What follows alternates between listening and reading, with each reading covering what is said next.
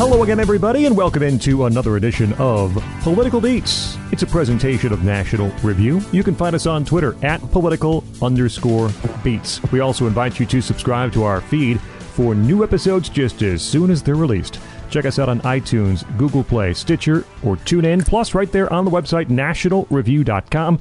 On the podcast tab, you'll find us there as well. We invite you to listen, enjoy, share, and leave reviews for us as well any of those locations. My name is Scott Bertram. You can find me on Twitter at Scott Bertram. My tag team partner, as always, standing by, Jeff Blehar. Jeff. Well, Scott, I'm not crazy about podcasts that get self-referential you know and i know i know some of this stuff should be kept confidential but the truth is is that we've been doing this show longer than you've been alive. What is it now? 44 good episodes out of 45 uh that sounds about right to me and everyone has to guess what the one bad episode is of those 45 just kidding. I, I think they're all good. Uh, find jeff on twitter at esoteric cd this by the way the show where we uh, we invite in political people, people in politics, around politics, covering politics, opining on politics, analyzing, uh, or perhaps just even serving in politics and talk to them about nothing political whatsoever, but only about music and our guest's chosen band or artist. We bring in our guest for today's program. She is a political reporter for the Capital Times in Wisconsin, host of the Wisconsin Politics podcast called Wedge Issues, featuring interviews with candidates, strategists, and other players in the Wisconsin politics world. Available the same place as you find this fine podcast as well. Find her on Twitter at Jessie Opie, O-P-I-E. She's Jessie Opoien. Jessie, thank you for jumping on the Political Beats podcast. Thank you so much for having me. I cannot believe there is a space in the world where I get to have this very conversation. It's great. we have we have created it, and we are we are so glad that you're here. So before we get to uh, to the band that we'll be talking about through the podcast today, we find a little bit more about you, Jessie Opoien. Tell us a little bit about uh, your political beat, your political job, and, and how you arrived there. Well, I am uh, what I like to call a Wisconsin Iowa hybrid in that I was born in Iowa, but I grew up in a tiny town in northeastern Wisconsin, right on the border of Wisconsin and upper Michigan. So much like you could see Russia from your house, I could see the UP. and I went to college at Iowa State and studied journalism. And then I moved back to Wisconsin. So I've just been kind of a ping pong ball going back and forth um, these last most well most of my life really. Uh, so my first job out of college was with a little daily newspaper in Oshkosh, Wisconsin, and there I covered a lot of local government and miscellany. Um, covered the 2012 presidential election as it uh, came through Wisconsin at the time. And about five years ago, I moved down to Madison, which is of course where our state capital is located. And here I cover state government and politics. Um, spent a little bit of time back in Iowa when our governor Scott Walker ran for president. Um, my ping pong ball got bounced again, but um, yeah, you know, it's it's state legislator, the state legislature, uh, the governor, a little bit of the federal delegation, um, presidential primaries and elections as they relate to the state, which um, has been sort of increasingly so in these last few elections. Um, but I actually also, before I got this job, spent about six months covering uh, music and news for the Cap Times while I was hoping to get the political job. And so in that time, I got to interview uh, the lead singer of the band we're going to be talking about today a couple times. Which the band we'll be discussing is a little band from Texas. Half the band still lives there. Called uh, Old 97s, and uh, they, are one of the pioneers of the alt country movement during the uh, the mid to late 90s. They are still going strong today, 25, I guess, plus years at this point.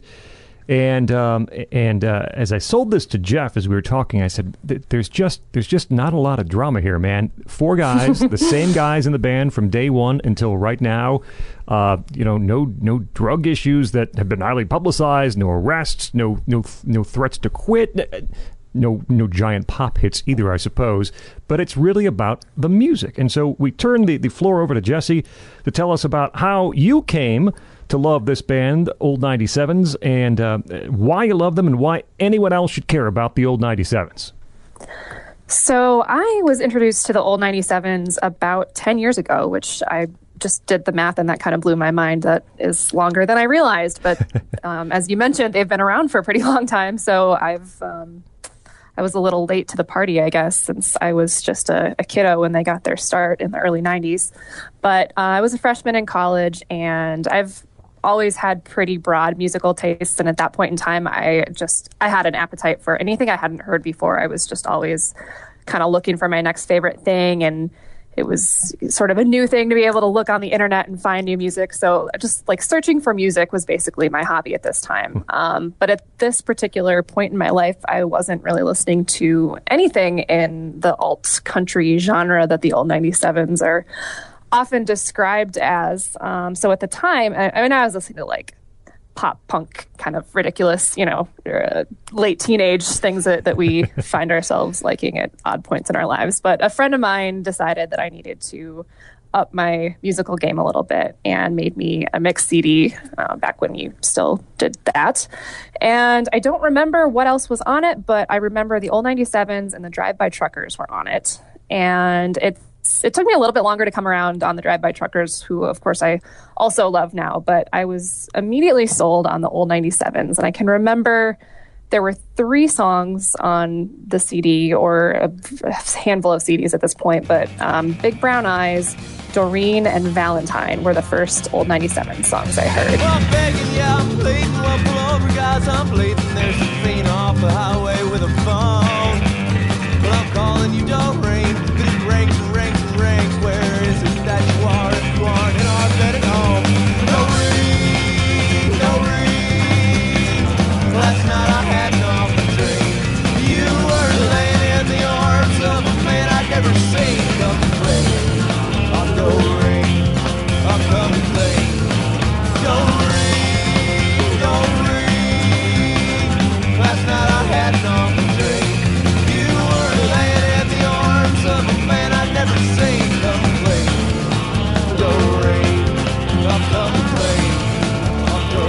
and I just loved everything about it. Um, you know, they're I think kind of accessible, but uh, in the years to come, I've found myself listening to them pretty pretty frequently. Um, it's I, I, think about you know Rhett's voice. Rhett Miller, the lead singer, has this uh, sort of simultaneous vulnerability and bravado, and um, Murray's bass and, and drums kind of work together to make all of the sounds like the songs sound like a train coming down the track, and you've got just this intense, twangy, wailing guitar from Ken, the guitarist, and it just it all comes together, and it feels very Texas, uh, which you mentioned. That's that's where their roots are, um, but it somehow feels like home uh, to me when I listen to it, even though I grew up in the northern half of the country. Um, but you know, they they're good storytellers. They've got these just really wonderful descriptions of love lost and found and youthful misadventures and in more recent years um, some of the growing pains of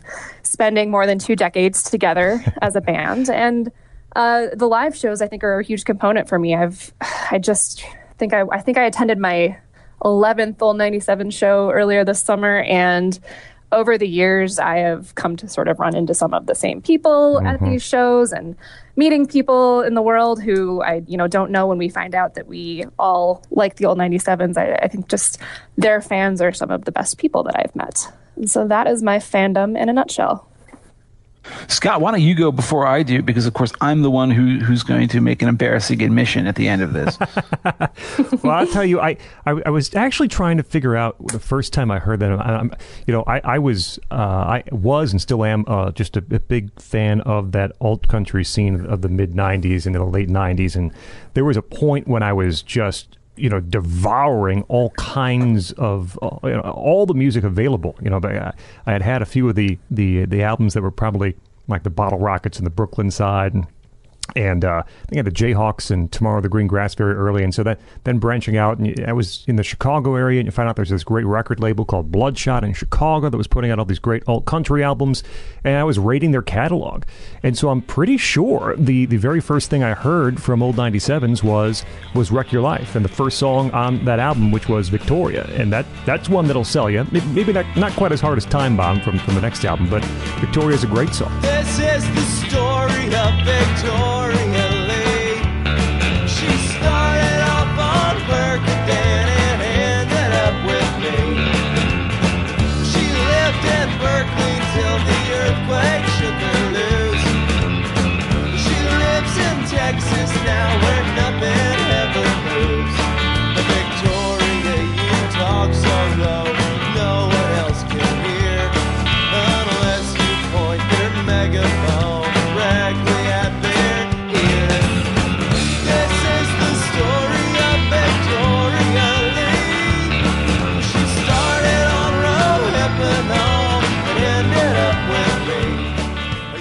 Had Wreck Your Life, and then from there, I mean, I haven't stopped loving the band since that time, and that you know that encompasses uh, about twenty years or so at this point. But they are, to me, one of the most consistent bands out there, and we'll discuss all the albums. There's there's not a bad album in this bunch, and they are always good for, depending on the album, say two to five to at times nine really transcendently fabulous songs. There's always that one or those two standout tracks on every single album that makes it worth purchasing and worth owning. And I, I, I actually posted this on Twitter uh, last week. There, there, there are contempor- uh, uh, contemporaneous reviews of, uh, I think it's Satellite Rise, when it came out in Pitchfork and in the AV Club. And Pitchfork says, well, the old 97s are a band that doesn't really change their sound at all. They always sound like this and they have twang and this. And the other review said the old 97s changed their sound every album. They went from, you know, country to a little poppy and then this and then this. I, I think, if it's possible, I mean, both are true in that if you hear an old 97 song, you hear those four guys, right? I mean, Rhett's voice, which is so distinctive. You hear Murray's harmony vocals, which again just melt so perfectly, and his bass playing. Ken's very distinctive kind of surf country uh, guitar leads and guitar. Uh, you know rhythms, and then uh, Phil Peoples, who's is really a great drummer and plays both you know, kind of that country shuffle, but also plays kind of that 1950s Sun record sound at times. All four of those ingredients are identifiable on just about every old 97's album and song. And yet, yeah, they do kind of, you know, shape shift a bit from album to album. We'll get into that as we go along. I- have loved this band for, again, 20 years now. I've been to, not as many as Jessie. I, I think I've been to, I was trying to figure out, I think I've been to four old 97 shows through the years. They're an insanely good live band. And one of the bands on a short list, I don't know how many bands there are on the list, but I, you know, I, will buy whatever whatever is new from them, sight unseen, because that's how much uh, joy they've brought me through their time as being uh, a band in my life. Okay, so Scott, we've done 44 shows, right? This is this, yeah. this is number 44 with a bullet. Um, and there have been, you know, for many of these episodes, you know, there have been uh, acts that I have brought to you and it said, you know, so and so wants to do talk talk with us, and you're like, well, uh, okay, well, I guess I'm going to learn about this band, or like, you know, hey, today it's Nine Inch Nails or King Crimson, and you'll come to me and say like, yeah, you know, today we're going to be doing, um, you know, uh, Ryan Adams or, or Wilco. Of course, those aren't fair because I was fans of them back in the day too. But like we we will you know we will bring each other you know you know pitches and you know guests uh, you know that we're not necessarily hugely familiar with. Cheap Trick is another great example. A band I knew barely anything about before we did them. Uh, then I'm embarrassed to say this that I had literally a guy who cares so much about musical knowledge and musical history. I had not even heard of the name of this band before you recommended them to us. Not even the name. You said like, "Oh yeah, you know, we got somebody who really wants to do old 97s." I'm like, "What? What's that?" And I was just, you know, you Scott Jessie, you just so you know, Scott's been sort of, you know, pushing this one, mentioning it for uh, I mean at least a month or two or something like that. you know, it's like, "Yeah, you know, we got we got the old 97s." I'm like, "Well, okay." And I just sort of like glossed over I have no idea who those people even are. Um, I'm mortified to admit this now because this is right up there with you know, any other group that we have covered in terms of a band who I wasn't really super familiar with discography wise, in terms of one of the most wonderful discoveries of this show. For, you know, doing this for a year and a half now uh, from a group that I did not even know existed to a band that I'm just kind of like Scott. I like the next thing they put out, I'm on board. I've started from the beginning of their career, gone all the way to their last one, and uh, they're still making music that's every bit as vital and as interesting as what they had you know during their you know quote commercial heyday although they never had like a really big commercial heyday their major label era let's put it that way um, the consistency is the thing that just blows my mind. They don't ever put a foot wrong. Uh, there's there's an album Scott told me we'll get to it where he says like I think that's the weakest in their catalog. That's not a very good album. So I I got to it thinking well this isn't going to be very good, and then I started listening to it. It was like this is a great record. it's, like, it's like this is maybe relatively weaker than the others I suppose, but this is a great record. How do they keep doing this? I have no idea how Rhett Miller for 25 years keeps on putting out these incredibly consistent albums that are just a pleasure to listen to. Now, the sound does not change that much. I would argue, in fact, I was surprised. I was expecting this to be like a Wilco trip. You know, like Wilco started off, you know, from Uncle Tupelo and then that very early country rock sound on AM, and then on Being There, they start to mutate. And then Summerteeth, my God, they've completely changed. Mm-hmm. And, you know, by the time they get to like Yankee Hotel Foxtrot and The Ghost is Born, you can barely hear the country in that music anymore. Old 97s are different. This is this is definitely to the present day. The country rock through line is there, and it's clearly easy to hear. But the sound is just so pure. It's so well recorded. This is a really well recorded band. Their first two albums I actually don't like that much. We'll talk about them because I don't think they had like mastered the way they wanted the ensemble to sound on tape. But everything from that point onward just, you know, hits you like a freight train, like an old 97, as a matter of fact, like a freight train. It hits you. It's so well put together. And the other thing I just want to say as an opening statement is that I'm truly impressed by Rhett Miller as a lyricist. He's just a great discovery for me as a country lyricist. He he he you know, we think about the difference between like normal, like rock lyrics or prog lyrics. You know, prog lyrics are like sort of you know, airy fairy and like, you know, like pretentious with lots of, you know, poetic and mythological references and, you know, like science fiction stuff. And then you think about rock lyrics and it's like, ooh, baby, gonna make you feel my love. You know, it's kind of a little more simple and kind of like, you know, you know, sometimes downright moronic, but in a good way. Um, you know, and then, you know, of course, you have the poetic side with people like Dylan or the VU. But then you have the country style, which is is very plaintive and straightforward. These songs are songs that are telling stories. They're character sketches. They're confessionals. Even if the char- you know, the singer is singing in a persona, and you know it can get maudlin and it can get cliche so easily, so often. And in fact, that's kind of why I find most commercial country to be basically unbearable you know the modern pop country mm-hmm. sounds. Mm-hmm. I just I, with the, the, the cliche pedal steel guitars and then strings in the background. It just makes me want to stick an ostrich feather down my throat. I hate it. Uh, Rhett Miller is such a good lyricist. Mm-hmm. He takes that style and he turns it into just some of the most brilliant character writing that you could ever hope to hear. And I'm just, I literally just took notes on some of my favorite lyrics from these songs from all the way from the beginning of their career to the end you know, the way he can turn like almost a pedestrian cliche of a country or an alt country cliche into something really probing and con- and confessional and revealing and, and more profound than it might seem on the surface.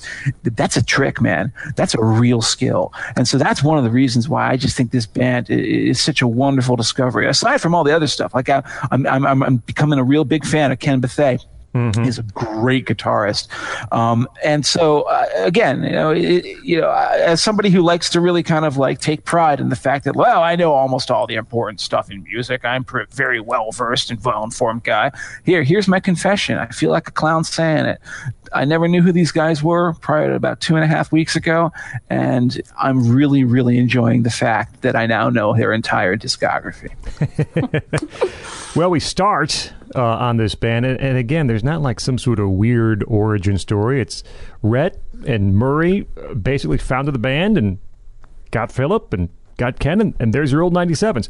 Uh, they were popular on the on the bar scene, the bar band scene in Dallas in the in the early '90s, and uh, and eventually got to uh, to release an album called Hitchhike to Rome. Get that in a second. But the, the band itself, named after the wreck of the old '97, also a Johnny Cash tune. But the actual wreck was a train disaster. Train's a recurring motif in old 97's work, of course.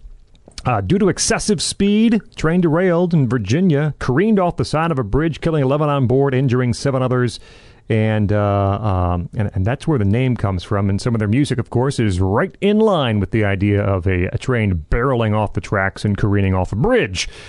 We get a little bit of that on this debut back in 1994 called Hitchhike to Rome, released on a on an independent label. Later, uh, remastered, re-released. It's out there. It's available if you want to if you want to grab it. Uh, and a lot of these songs are going to pop up uh, in in later editions of uh, albums in the future. They'll, they'll, rewrite, they'll not rewrite so much as re-record some of these tracks for, for, for later albums. We'll turn back to Jessie and first get her thoughts on this debut album, Hitchhike to Rome. By the way, Rome spelled R H, just like Rhett Miller. Jessie. Yeah, is, is, isn't it like a small town in Texas, Rome? That's that's the It, it is. Yeah. That's yeah. That's that's right. I I believe, and now I, I could be wrong, but I believe that it is the hometown of, of Murray, the bassist. Um, There you go. but- Yes, um, but also spelled like like Rhett. Um, yeah, I mean one one thing before we really dig deep into into the um, catalog, which I was thinking about as you guys were talking about the consistency of the sound, and it's something that uh, the last time I did an interview with Rhett Miller was 2015. So I think it was right after Most Messed Up came out, which is one of their more recent albums. And he said he told me he he they have been adamant about keeping a continuum quality to their sound, and I like that way of putting it because it does feel like um, you know they kind of that that thread runs throughout, and they almost the, way he put it get more experimental midway through the career and then return to their roots a little bit um, which we'll get into. But um, yeah hitchhike to rome uh, came out in 1994 and it is really interesting to think about. I mean it compared to the other records that they put out it's much more honky tonk i mean it sounds like something you would stumble into a bar and hear and you know probably want to go check that band out again it's much more unpolished than their other records but it's still really solid work. And uh, it's it's sort of the place where they work out early versions of some songs that end up really becoming staples of the old 97's catalog. So you've got Murray doing a great cover of Mama Tried, uh, which is still just delightful. It's actually the best song on this album, in my opinion. Is, is the cover of "Mama Tried"? Yeah, it's it's terrific. Um, you know what? There there are songs on here that reappear later. Uh, Four Leaf Clover is one that I prefer the later version, and we'll get to that when it when it comes to that album. But I think for me, the key track, possibly besides Mama Tried, is uh, "Wish the Worst," which is yeah. um, just a hell of a, I guess, anti-love song. It, it's just, I, I hope you crash your mama's car. I hope you uh, wake up in some bar. and You, you end up wishing the worst for your current or ex-lover. But um, it's it's a hell of a sing-along, and it, I just kind of appreciate the acidity of that song.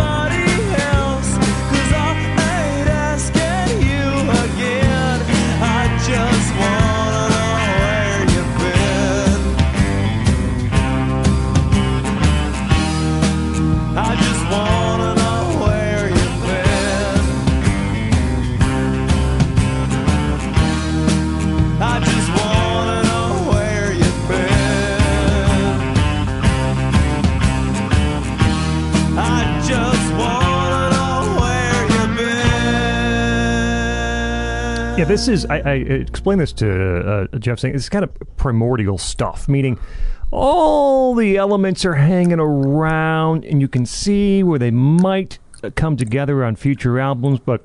It's a lot more sparse. The the songs are a lot simpler. It doesn't sound have that freight train sound quite yet. It still has that. uh, I think Jessie said, you know, like a bar bar band country sound. You can kind of the, the, the power is not there quite yet, and and the, the songs, the best of them are, are reused later on. So you, you have them in these, in these original forms. Yes, Mama tried. It- this is the introduction to Murray Hammond on vocals, who usually does two or sometimes just one song on each album.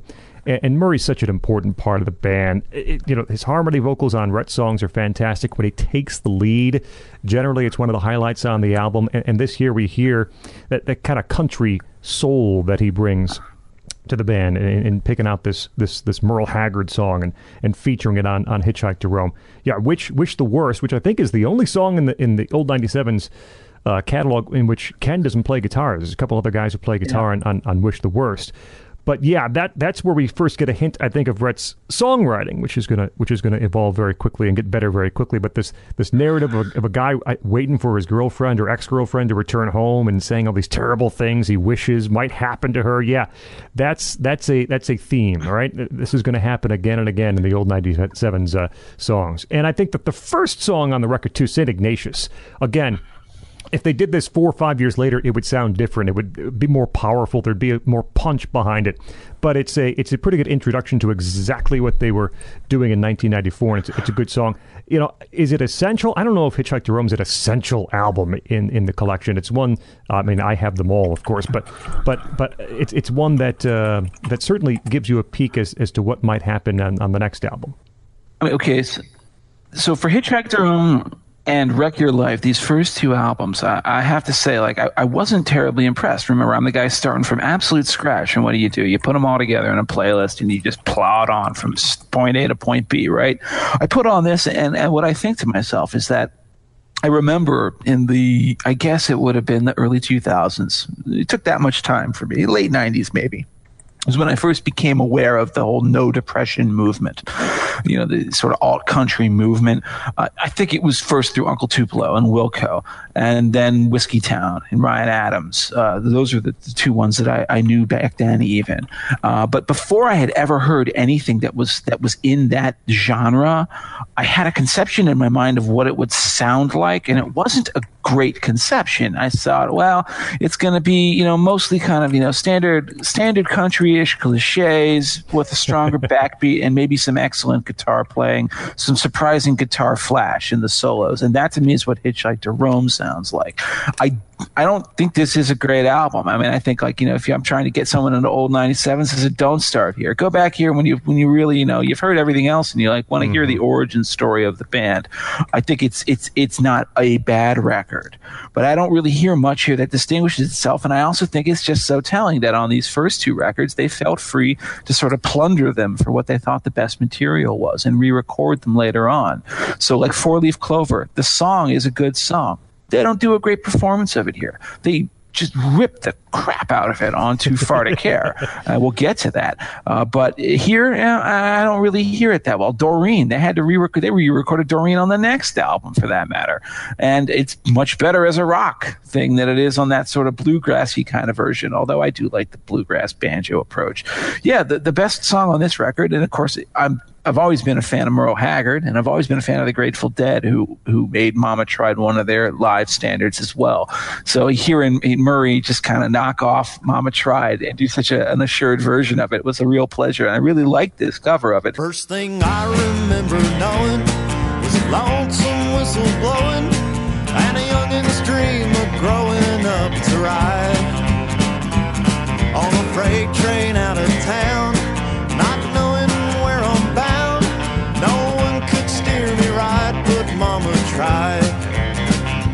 One and only rebel child from a family meek and mild.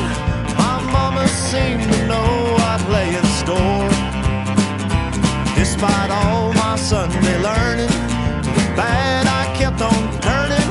Till my mama couldn't hold me anymore. And I turned 21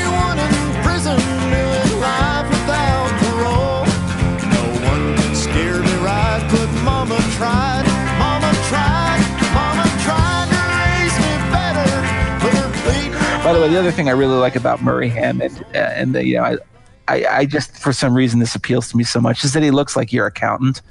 Um, you, you, know, the bass player of the band. I mean, he, he started off looking like you know he was a young associate at Deloitte and Touche, and now even more so, he looks like the guy, the guy, guy who does your estate planning for you. It's the glasses. He's got it's the, the glass thick rim glasses. But yeah. even like as he's gotten older, and like you know, his hair's a little longer, and it's gotten a little gray, and you know, he just he just looks like you know the friendly dad next door who goes to work in the office, and he's the bassist in a you know a hell for leather country rock band. it's, it's just, you know, it, I just love that sort of counterintuitive because, you know, like Rhett Miller, he looks like a rock star. He's like handsome and thin and he's got the hair and he's got the attitude. But yeah, Murray, Murray is, is the guy that I can relate to because let's be honest, I look like an accountant too. Um, you know, and I guess, you know, you know I'm not going to to- throw in a plug and say I think Murray's pretty handsome too. Oh, yeah, I can see it. I can see it. And, and by the way, I take that as a compliment myself. Uh, there, yeah, you can take that. Because, because, you know, as a guy who, who has the Marie look, you know, that's that's who I want people to like, you know. And that, by the way, I guess brings us to Wreck Your Life, which is the second album. And this one, I think they switched to like an actual. This is what's the Bloodshot Records, right? And Yep. so this is like the famous alt country no depression label. This is '95, so we're still kind of like when this movement is like young and rebellious. Like you know, you know, it isn't. It hasn't become a cliche yet. It's still like a big thing. I, I, Uncle Tupelo had just begun themselves for that matter. Um, this one is better for sure than Hitchhike to Rome, but and I know Scott and you probably too, Jessie, are going to disagree with me that I don't hear the sound there yet. The ensemble sound there isn't isn't there yet. I think there are songs in here that almost feel like like kind of di- like cliches in a disappointing way, like like wife or W I F E, right? Yeah. You know, you know, I mean, I, you just even see that title and you think, okay, this is going to be playing on a jukebox somewhere in like, you know, Des Moines or something like that. Um, yeah, Doreen is good. It's better in the rock version. Victoria, I know Scott likes. I know a lot of people like it. Even made it onto their greatest hits. I don't really love it that much. I mean, I think that the best song on here is again one that they would re-record to much better effect later, and that's "Big Brown Eyes." That's a great song, but again, it tells you the difference between old '97s where they finally fully figured out how they wanted to sound. Um, it, the difference is easily apparent in this "Wreck Your Life" version of "Big Brown Eyes" versus the one that they were going to do on, uh, you know, on their next album. I mean, it's just, or, no, this wasn't their next album. No, it was. Yeah, it was on Too Far yeah. to Care. So much better, such a tighter sound. So, like, I'm the only guy here who's going to say something bad about "Wreck Your Life," so I'll shut up and let you guys talk about it. Well, Jeff, I'm going to disagree with you on Doreen. Um, I do prefer the bluegrass version, but Yeah. um, that being said, it, it's a it's a good rocker too. It's fun when they play it live to to do that. Um, you know, I think this.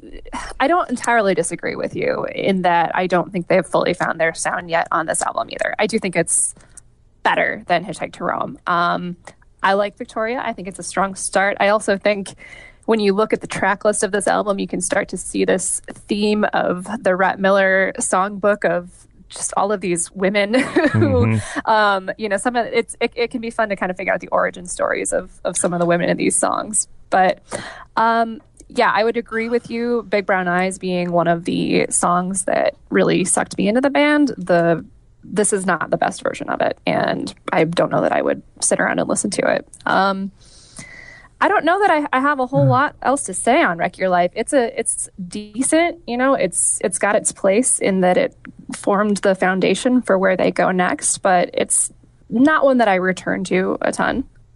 But Scott, All this right, is where I you have to- started Oh, with I the forgot. band. I forgot one Oh, wait. actually. I forgot Yeah. one. the the other shoe. The other shoe is the exception for me on this album. Ah. I think that is uh, a great song. I think it's good songwriting, and it uh, ends up they they released a version uh, a few years later, actually many years later, that they recorded with Waylon Jennings, and I think. Um, this is where we start to see some of the fun wordplay from Rhett Miller. So there's uh, it's it's sort of a, a doomed love affair. Man, uh, his this man's wife thinks that he's going out of town and He's hiding invites the her bed lover instead. over, Yeah. and he's hiding under the bed while this happens, and um, you know it, it turns into kind of a murder story. So I the the line you'll take I 35 south towards Laredo, then you'll try to find a doctor who can prescribe an elixir that'll make everything better except your late wife and her lover. Is, I think, great songwriting. And there's a great story that goes along with it from when they recorded it later with Waylon Je- Jennings. Um, there's a New York Times interview with Rhett Miller where he says he had to. He, Waylon Jennings was I know having a this, I hard know time this story. It's so good. Okay. all right. he was having a hard time saying elixir. He kept saying Excelsior. so Rhett Miller suggested using the phrase Annie licks her. And he was like, You're sick. That's great. And it helped. Yes. so every time I'm singing along with that song, that's where I'm going now. Well, uh, I yeah, I will I will defend this album. Uh, it's not in my top two, but it, it, I, I return to it often, and I'll start by saying Jessie is one hundred percent correct. The other shoe, I think, is the first classic Rhett Miller song. Those lyrics are perfect. Uh, you know, how is it not you know a George Jones song or you know Buck Owens do a co-write? It- It's you know it's Rhett's song. It feels like like like, a, like an old crusty old Yeah. guy who would have Yep. written that thing, and not some like what was, what was Rhett Miller? He was like twenty four or something like Yeah, that. It was yeah. like I'm always amazed that you know, young people who can pull that kind of grizzled tone off so well. and, and Jessie took part of that second verse, which I think, again, in a perfect song, that second verse is the most perfect part of the perfect song. The dig a double grave uh, uh, uh, verse that, that Jessie had quoted and, and ends with, you know, she sealed her fate and gotten herself killed. It's a perfect verse. You'll dig a double grave out in the meadow, and you'll curse the rain,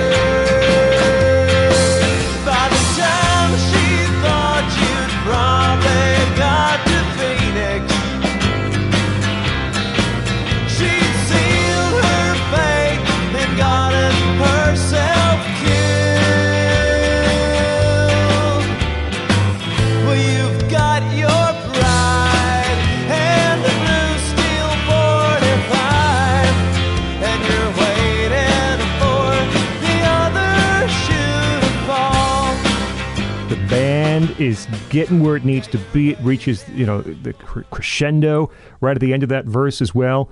It's just, it's just, I think, the first perfect old 97 song. I, yeah, I love Victoria. I think Doreen's better here in the high speed, high octane version. I want to point out about Doreen, too, is you know, Ken's in the right channel if you listen on headphones, and he's doing his thing, and it's fantastic. Rhett, as an acoustic guitarist, um, doesn't get talked about quite as much, but he's really good. And uh, he was asked at one point, "What's his strength as a musician?" And he said, "I can strum really fast." Um, and and that, that's evident in, in Doreen. Rhett's in the left channel, strumming really fast, and Ken's tearing it up in the right channel. And and I think Doreen's better in this version than the bluegrass version. I also want to point out there, there's some there's kind of a song cycle here too that I didn't get until a couple of years ago. You know, certainly there's the songs of heartache and, and lost love and and you know death and, and murder. When you get toward the end of the album, there's three straight tracks um, that I, that I like a lot. Old Familiar Steam, which has this very spooky kind of shrouded quality to it audio uh, audio wise. And you go from like this heartbreak into these last three songs, uh, uh, like a, a, a dark acceptance of, of the outcome of a, of a bad relationship. Old Familiar Steam has the lyric, you know, the point of all this living is the dying still to come. And then you get the Jon Langford tune from the Mekons uh, and the Waco brothers called Over the Cliff, uh, with, you know, it's hard to tell at times if life is burden uh, is a burden or a gift. Um, and then Going, Going, Gone, which closes the album. Um, and, and it's just, a, it's, it's a kiss off song, right? You can find you a boyfriend, he won't like my cat.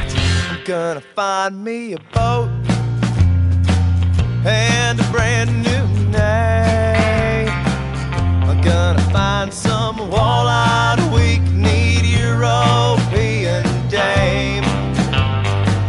She'll be my wife, and you'll only be a song. Yeah, I'm going, I'm going, I'm going, I'm going, I'm going. And so I, I- the, the song cycle here I, I, I like too, in the, in the way that, that it ends with like this just resignation and acceptance of bad of love gone bad, And I'll mention here too. I don't know if anyone else has anything to say about the early tracks compilation. which I was later. about to Okay. mention early tracks. I was going to make. Dang, damn it, Scott! Because So- by the way, Scott is the one who supplied me with early tracks. So thank you. But like I was about to say that I, I think I kind of enjoyed that more Yeah. than Wreck Your Life. There's some really good stuff on early tracks. I'll, I'll mention a few, and then you know Jeff can can. can I'm just going to say "Crying Drunk." That's Brian a great is song. Oh, yeah. great. I think It's. Murry's uh, "Sound of Running" is just magnificent. It's a slower song. Eh, Murry, when Murry gets his hands into a slower song, that generally goes very well. "Sound of Running" is great. "Eyes for You" has this wonderful walking guitar line. I love singing along to "Por Favor" uh, at full volume. It's a really a couple of those are singles that were put up by Bloodshot. The rest are rejects from "Wreck Your Life," but they would have fit right in on, on the album. And, and it, it- if you're Jeff, well, uh, Jeff liked it. But if you if you're like me and you really like "Wreck Your Life," there's nothing you won't like on early tracks. I didn't understand why these. Well, most of them were outtakes. I thought like you know when I saw early tracks, it was like I just like slotted it in after "Wreck Your Life." It's like all right, this is bootleg B side quality stuff, and I was like, I, I actually prefer this better than most of the album. But of course, the, the funny thing is, and of course, you know, it's a good thing. I'm I'm, I'm not going to try to to lie or front about this because Scott has all the receipts in these emails. I, I even emailed him to say, um, you know, I'm sitting here, I'm going through the discography. I listened to the first two albums. Eh, I'm feeling kind of mad. Like, you know, you really sold them to me as something great, Scott. I, I, I don't know. They're okay, but nothing to write home about. And then all of a sudden, I get to Too Far to Care, which is the third album by the old 97s. And it's their first major label album. Apparently, there was a huge bidding war to sign these guys. You know, I guess the alt country music movement had gotten really hot. I guess Wilco had come out of that too. So, like, you know, and then they they moved, and then Uncle or uh, Son Volt as well. And so they everybody wanted to get a handle on the old 97s. They signed with Elektra. This is their first major label record. This is the one that comes on next. First 10 seconds of the first song on this album comes on and i'm just sitting there in my headphones on and i'm thinking okay i get it. I get it. This is different. This is why this band has such a dedicated fan base. Um, the name of that first song is called time bomb and uh, i could i will talk a lot about why i love that song and almost everything else on this impossibly perfect record after i've let you guys have your shot on it but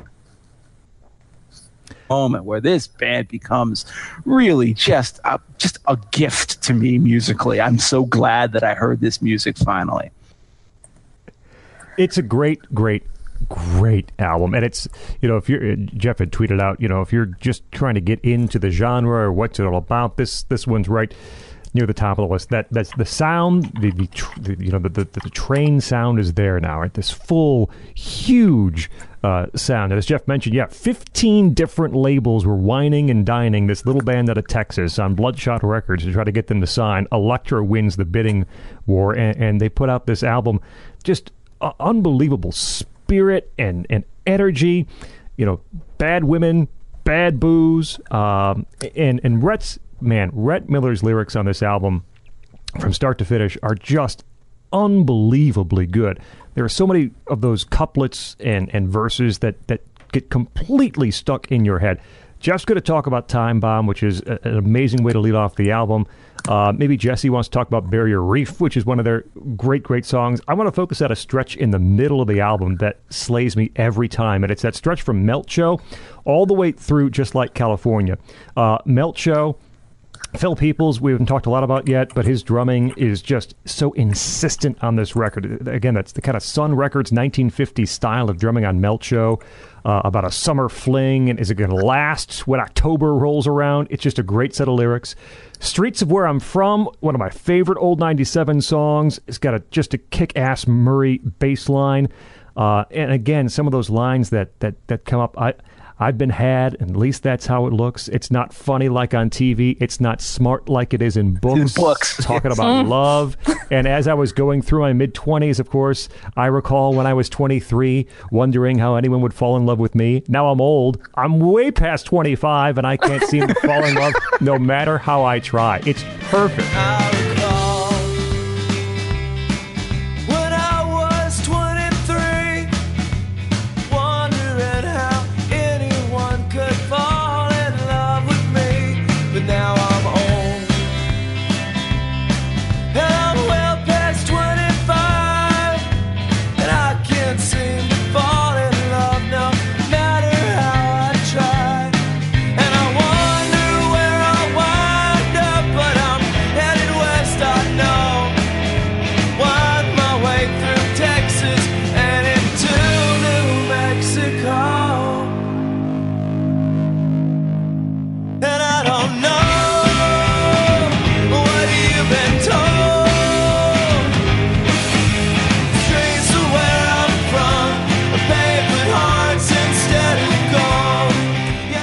Such good. I, I picked out that that section too. I'm Yeah. so glad you're talking about it. It's um, such a perfect. it's just and then the, the re-recording of big brown eyes is next which is more muscular and powerful it's a much better version and i, I man when when they kick into just like california and that bass drum combo kicks off that sound and phil swings into the in, in, into the into the rhythm that song is just killer for me. Um, and, and, and Jeff and I were talking last night about some of the the way Rhett delivers lines, just the way he he, he spits them into the microphone, and the, the lines and just like California, where he says, "I'm a thinking person, and I think that it's wrong to keep on saying true love's waiting when true love is long gone." That might be my favorite Rhett Miller delivery of a line in the entire old 97's catalog. But that stretch, those four songs there, man, oh, oh, every single time they kill me. Just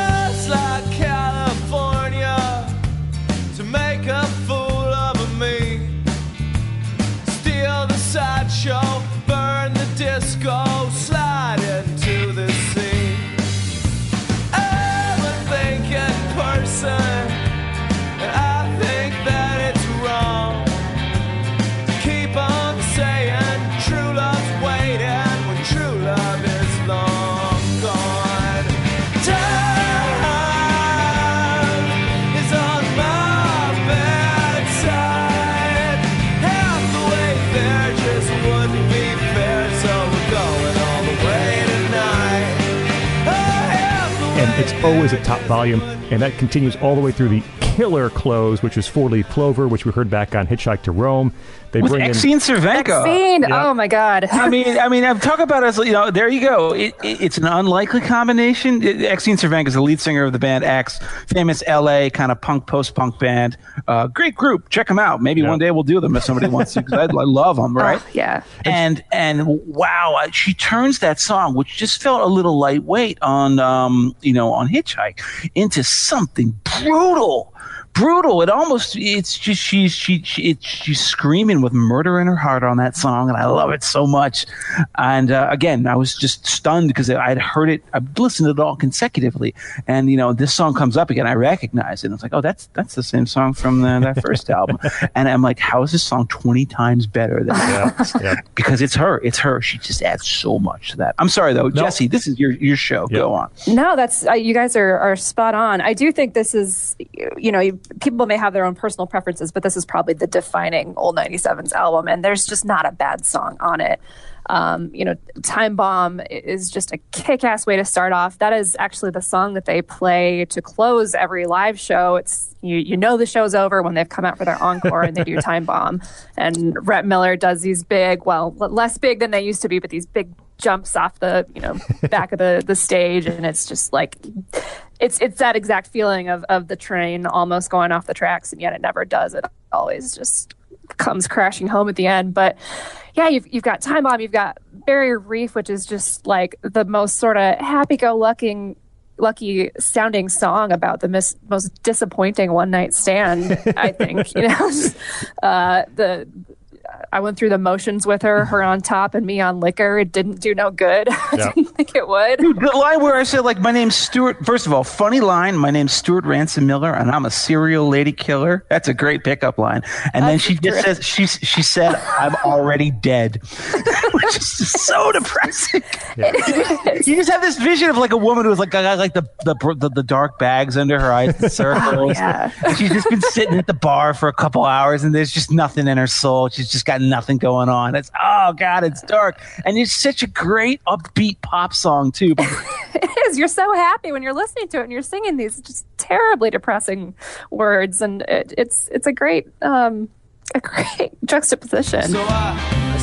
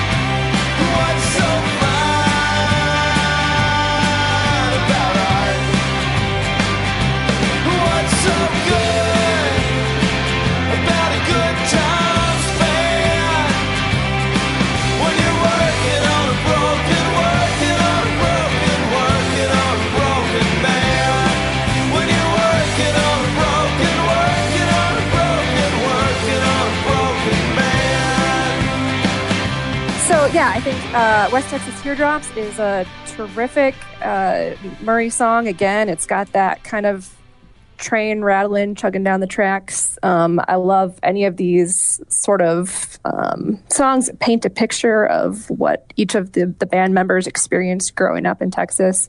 Uh, I was going to spend a lot of time talking about Streets of Where I'm From, but I think you have that really well covered. But that entire middle stretch of the album's terrific. Nightclub uh, paints just this wonderful picture of lonely young rock star out on the road away from his girlfriend, you know, barely making it, getting by. Um, sad because he's missing his girlfriend's birthday and he's not making any money and he's just doing the same thing over and over again. And then Four Leaf Clover, I, it's like not even the same song as the earlier version.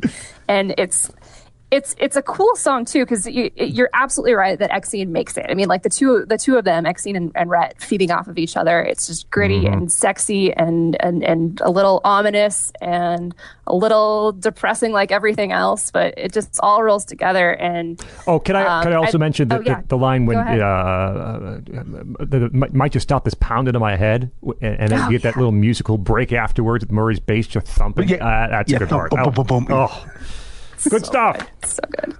Even the, thing way about- it by the way- starts. Oh, yeah, ahead. The, no, it's just that transition, by the way, from House That Used to Be, and it has that lo- House Used to Be, another great song. There's no bad, there are literally no bad songs in this album, and House Used to Be has that like sort of slow fade out, and it mm-hmm. really feels like, again, for someone like me who's not un- who's unfamiliar with that, I was just think, oh, this is the end of the album. You can tell because they're doing that kind of mm-hmm. like long play out, and it's like they're waving goodbye, you know, adios, next time, later, and then all of a sudden, for these It's like feedback screech. it's like, no, we're not done yet. Bam. oh, it's so good.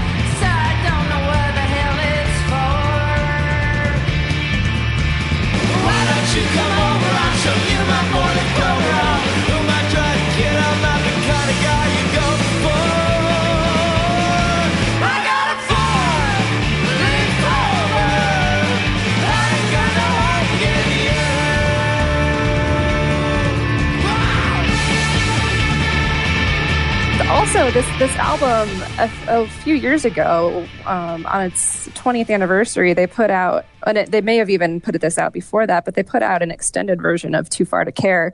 And some of the songs that you get on that you so you go past four leaf clover and then you get four more songs northern line beer cans no doubt about it and holy cross. And they're all good fun old 97 songs um, you know picking up beer cans on the highway saving, basically saving up for an engagement ring but the song that that the extended version ends with, "Holy Cross," um, have you guys heard it? Did you guys Yes. catch this one? Yeah, I was I was hoping you were going to signal that. That's a great that's a great trucking song.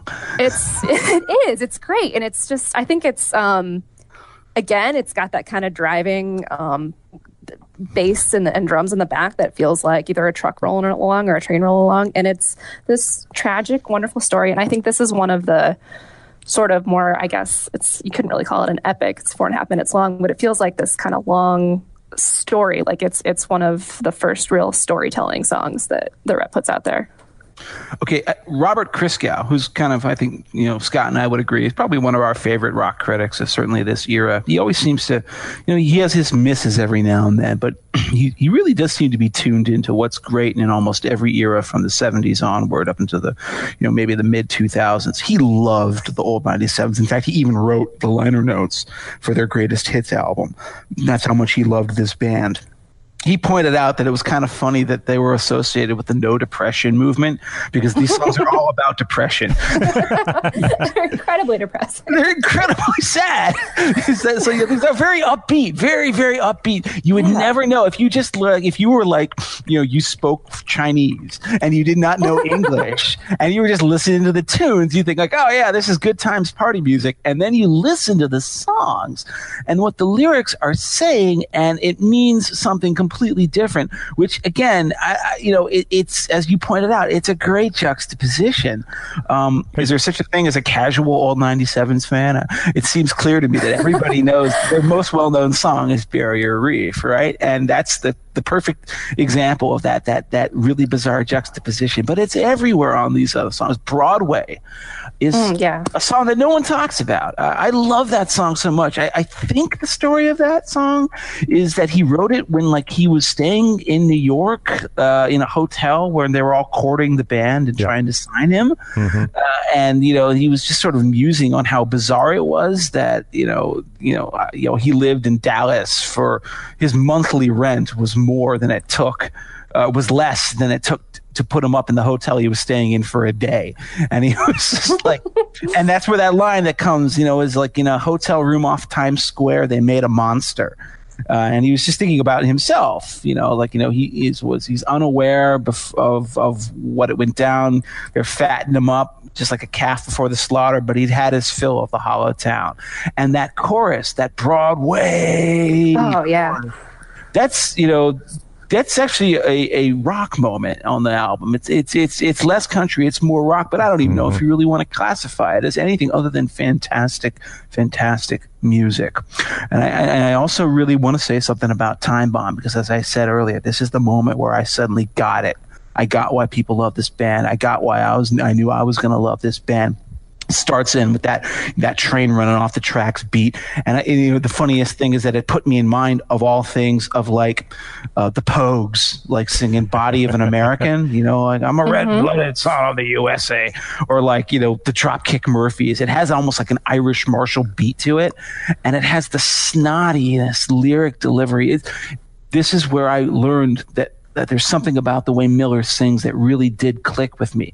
That lyric delivery tells an entire story about the character in that song with mere inflections. That that line where he says, "I'd call the police, but they don't like me," and you just know, like, man, he has gotten into some. shit with the cops.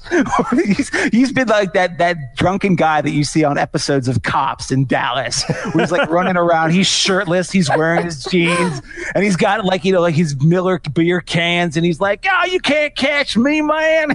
It's, it's a story in a song. And it's just you know so expressive without having to say too many things. And then of course, you know, everything else about that song, just the way it explodes out of out of your speakers and out of your earphones. Uh, it, it- there's a reason they close every one of their shows with it.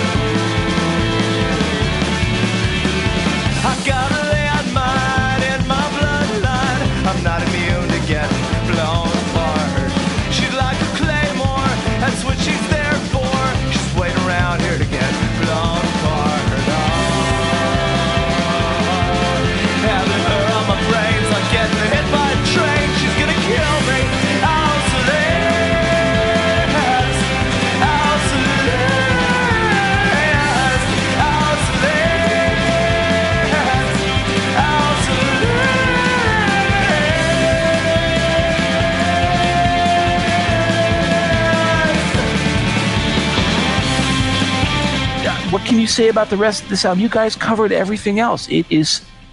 I think, um, you know, you, there are there are levels of perfect. There's like to me, there's like you know, talk talk on the color of spring, perfect. I'm an art rock guy, or like David Bowie, Station to Station, perfect. And I think this is in its own way a perfect album in the sense that there isn't a single song here that I think shouldn't be on here. There really isn't even a single song here that I can think, well, you know, that one really lets this thing down. Mm-hmm. They're all good. From Time Bomb, the Four Leaf Clover.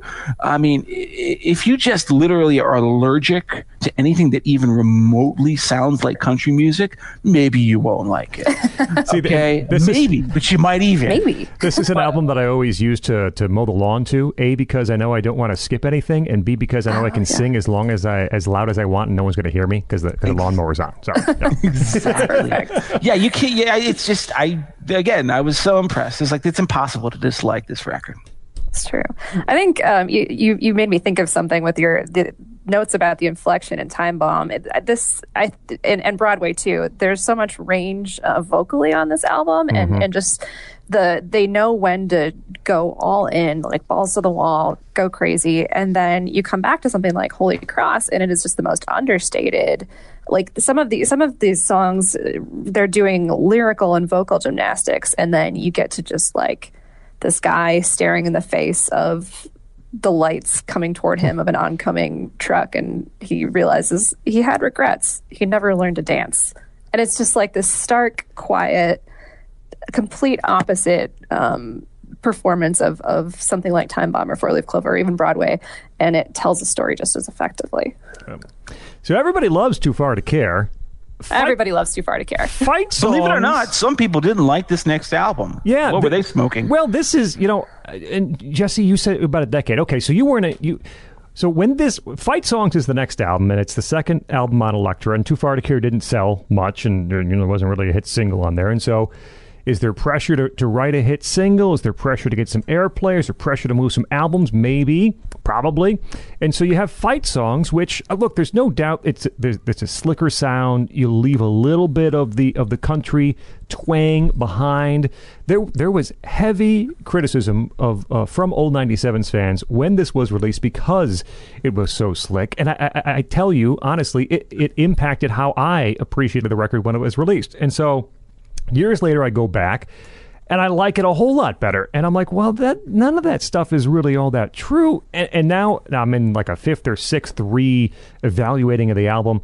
And while I think it's better than than than uh, than, than initially thought by some, I still have some issues with fight songs. So let me tell you, my, my issue is this. I think that the songwriting takes the easy way out a little too often on fight songs. That's not to say there aren't outstanding songs, but I'm going to point to, let's see, uh, I think Oppenheimer and probably 19 are the two songs I'll point to and say, man, these songs are catchy, they, they, uh, nice riff, big chorus, but they can do better. I, I, Scott Oppenheimer is one of my top five Ah, songs. You oh, have no idea. man. you're talking. Oh right. my god So, but uh, so that, that- that's what I'd say. I think there's a few few, few um, instances like that on on fight songs. But but but jagged, first song on this album. I have to say is like if you have to say this is what the old 97s are kind of like. You you could do worse than giving someone jagged. That uh, that guitar line from Ken, which I, there's a YouTube video where he explains exactly how he got that guitar song, uh, sound, that that that killer, rough, kind of spastic, gut bucket sound. It's a it's a pedal called the Boss ME30. I wrote it down, and uh, and he still has it, and it still works. But that's that that jagged guitar lead uh, that Ken gives you on on Jagged, that where the lyrics match the song, the lyrics match uh, that that guitar and this this plea for relief from heartache is just is just great. It's a wonderful way to start out the album. I couldn't drink enough to make this make sense. But I think I'm gonna give it a try. There's no settling down, there's only driving down the state. So I drive.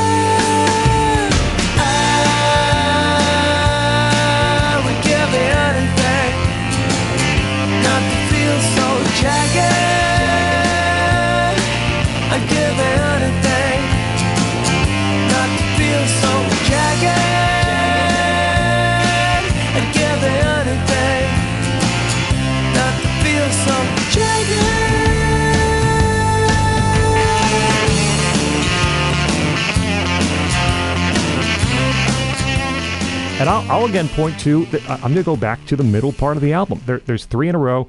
You go from What We Talk About, which is this Latinesque uh, kind of song, which um, has a- there's this portion where everything drops out and the bass line kicks back in, then the drums kick back in, then you get Rhett's acoustic guitar coming in. It's a wonderful bit of songwriting there. I adore "Crash on the Barrelhead," which is a, which is a Murry song. This Terrific song. this is a uh, this is I think the band kind of denies it. This is uh, uh, to me an obvious Ryan Adams hate song. Yes, this is an yeah. obvious rip on, on Ryan. Adams. It's both a you know homage to Gram Parsons, obviously, and then and then a shot at Ryan Adams and the band. And Ryan, it depends who you who you talk to about this. I I think Rhett gave an interview where he said this was all kind of made up, and Ryan Adams wanted to have some sort of fake uh, uh, conflict between the bands, like the Beatles and the Stones, and they'd, they'd yell at each other and, and pick at each other. But I, I, I'm not sure I buy that because there, there's a whole lot of vitriol going back and forth here. Crash on the Barrelhead is about a guy that's going to just freaking drink himself to death. Uh, you'll hate your face when the morning shines on the mirror frame and your guilty mind.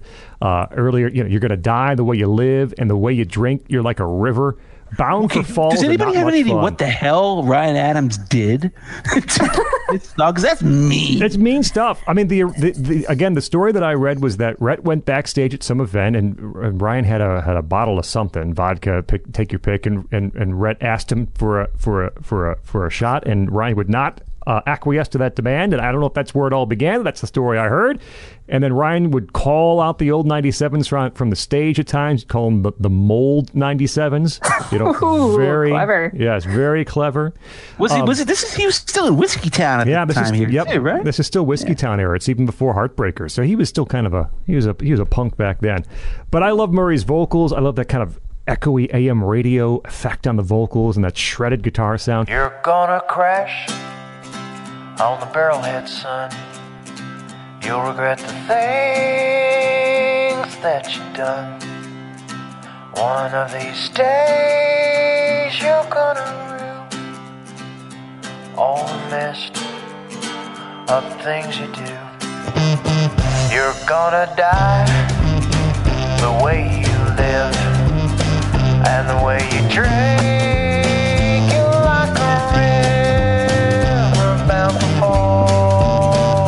Not much fun.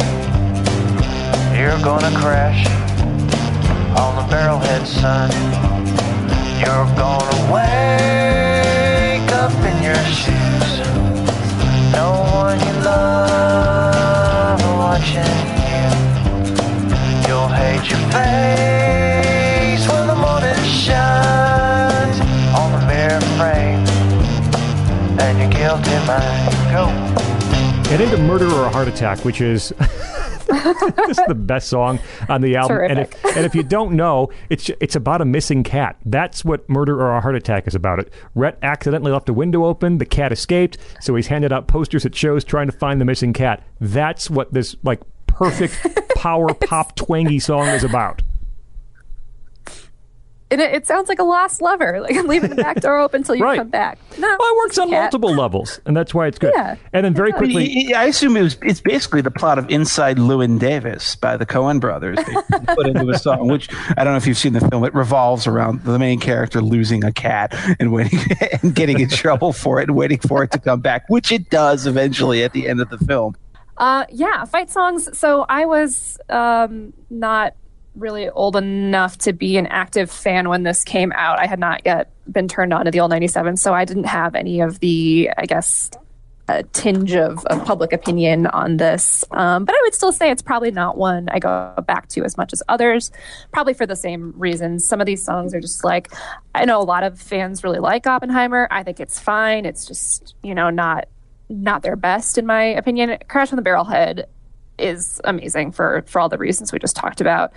My favorite song on this album, which I mentioned earlier, being one of the first songs that that I ever heard, is Valentine, Yeah. which feels like the old 97s go Everly Brothers. Um, and it's it's kind of cool because it's on on this recording. It's a little softer and sweeter, but it's a little more rockabilly when they play it live. And I would actually like to get the the live version on recording over this one. But it's plain, sweet, simple lyrics. It's of course another Murry sung song, which are like uh, like Scott has mentioned, generally some of the gems on the albums. But it's just uh, again really great lyrics. Um, you know, heartbreak, old friend, goodbye, it's me again. Of late, I've had some thought of moving in. Of all the many ways a man will lose his home, well, there ain't none better than the girl who's moving on. That's just sweet and sad, and you can't listen to that and not have your heart broken. Um, but it's kind of like all the other ones. If you hear it live and you hear that rockabilly version, it doesn't sound as depressing as it actually is. cried, I cried till I couldn't carry on. It's a lonely, lonely feeling when your Valentine was wrong. It's a lonely, lonely feeling when your Valentine Of all the many things that you were counting on. Well, there ain't none better than the girl who's moving on. No, there ain't none better than the girl who's moving on. No, there ain't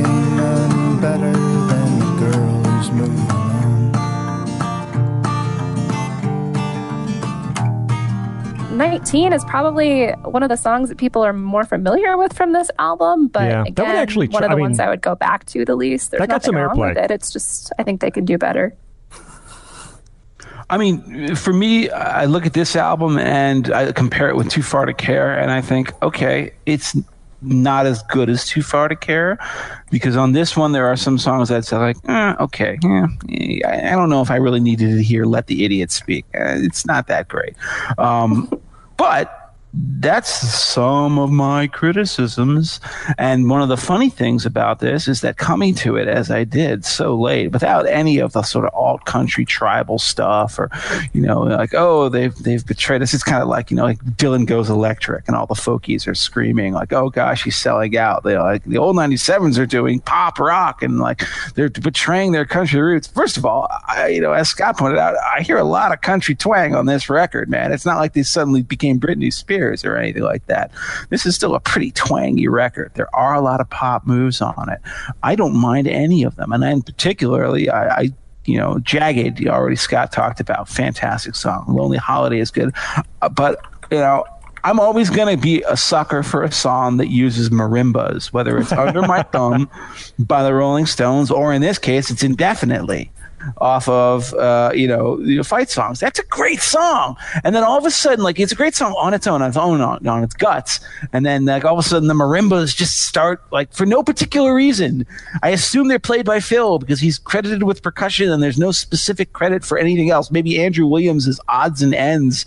I have of course, look this all up on Wikipedia because I'm coming to it fresh. But man, I love the marimbas in that song. I just like all of a sudden it's like a slightly tropical feel, but on a country song. I don't mean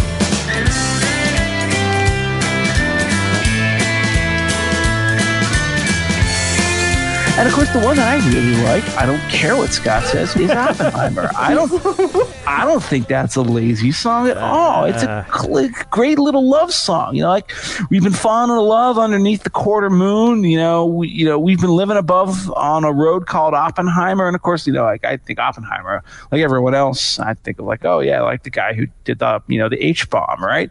I don't think it has anything to do with that. I think it's probably just a street somewhere near where he lived, and it seemed like it fit into the scansion of the lyric.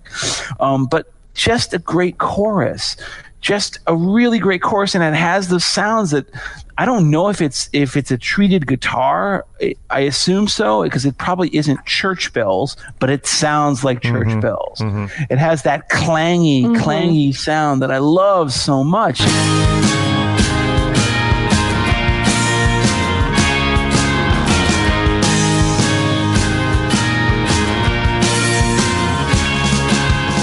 And this girl, we've been working it out. We got a long way to go, we got a long way to go. Me and this girl, we've been having it out on a road called Oppenheimer. Me and this girl, we've been getting it on beneath the quarter moon, beneath the quarter moon. Watching it go till it's all the way gone on a road called Oppenheimer.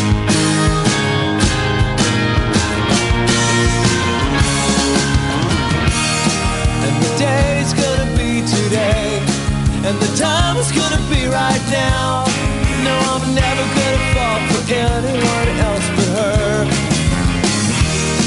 And the place is gonna be right here on a road called Oppenheimer.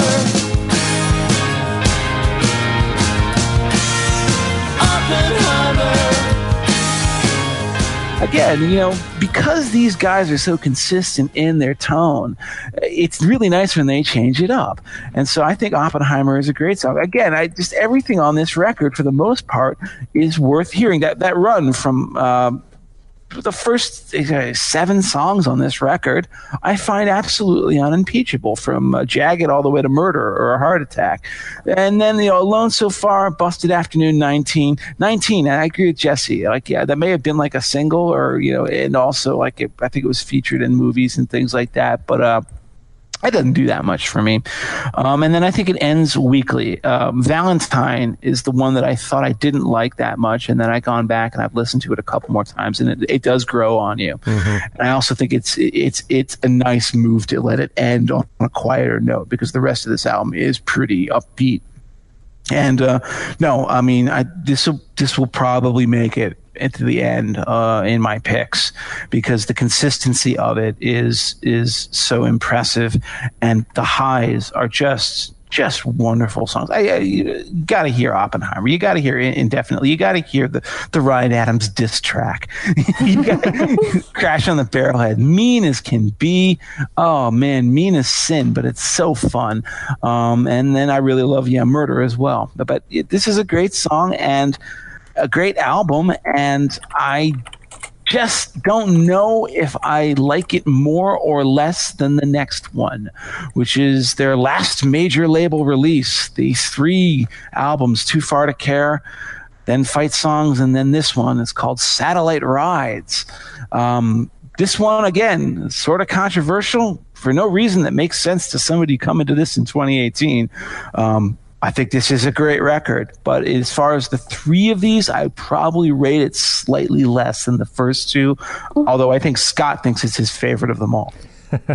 Should I make my case first? Yeah, why not? Go for it. Go for it. So Yeah. I, I can't believe I'm going to say this, but yeah, I am telling you that Satellite Rides is the finest old '97s album, It- and we just said that Too Far to Care is perfect. So that that's how that's how good I think Satellite Rides is. Right? It is it is fight songs uh, improved right to, to the next level with, with a little bit. I mean, what what what is not on here? I this was such a like a power pop twang perfection album in hiding around this time. People were w- wondering if they were going to go back and do a little more uh, alt country sound, more twang, more country. What what was going to happen? And they kind of did this Brit Brit pop uh, mod uh, Beatles esque slash country mold thing. And it's perfect. It's just perfect. Satellite rides from start to finish. Again, there uh, there is not a bad song on Satellite Rides. And the I'll tell you what's not on it is Singular Girl, Which- which, which- you gave me because it's on the bonus EP, and that Yep. should have been on the album because It that's should a have great been. song too. And then Rhett, is a good song. Rhett ended up uh, re- recording it for one of his solo albums in the uh, in the aughts, and it's not as good as this version that's on the bonus disc for uh, for Satellite Rides.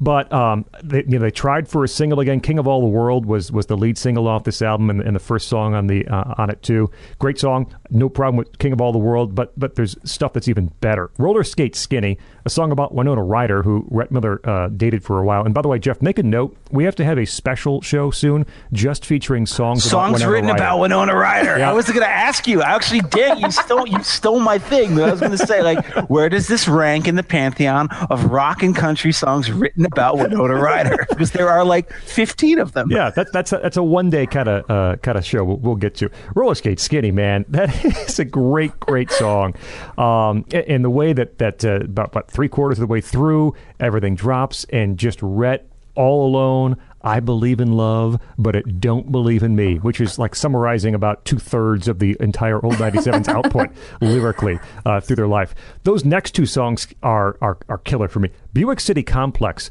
It's kind of unusual because I mean you're going back to a literal historical thing. You know, the Buick City uh, General Motors complex in Michigan, which was shut down, it was a huge, huge manufacturing plant, and the way that Rhett paints this picture, I think, is is just brilliant of this town where everything is dying and everyone is leaving and you have these two i'm thinking in my mind teens right six 15 16 year olds uh, who, who are perhaps one of the last people in this in this town that's that's that's that's dying because the Buick City complex is closing down. And what what's the question? Uh, uh, do you want to mess around? Uh, that's the question that gets asked. There's this dreamy Ken Bethea guitar line. It's got a very wistful feel to it. Uh, I love Buick City Complex. Do you wanna be my girl?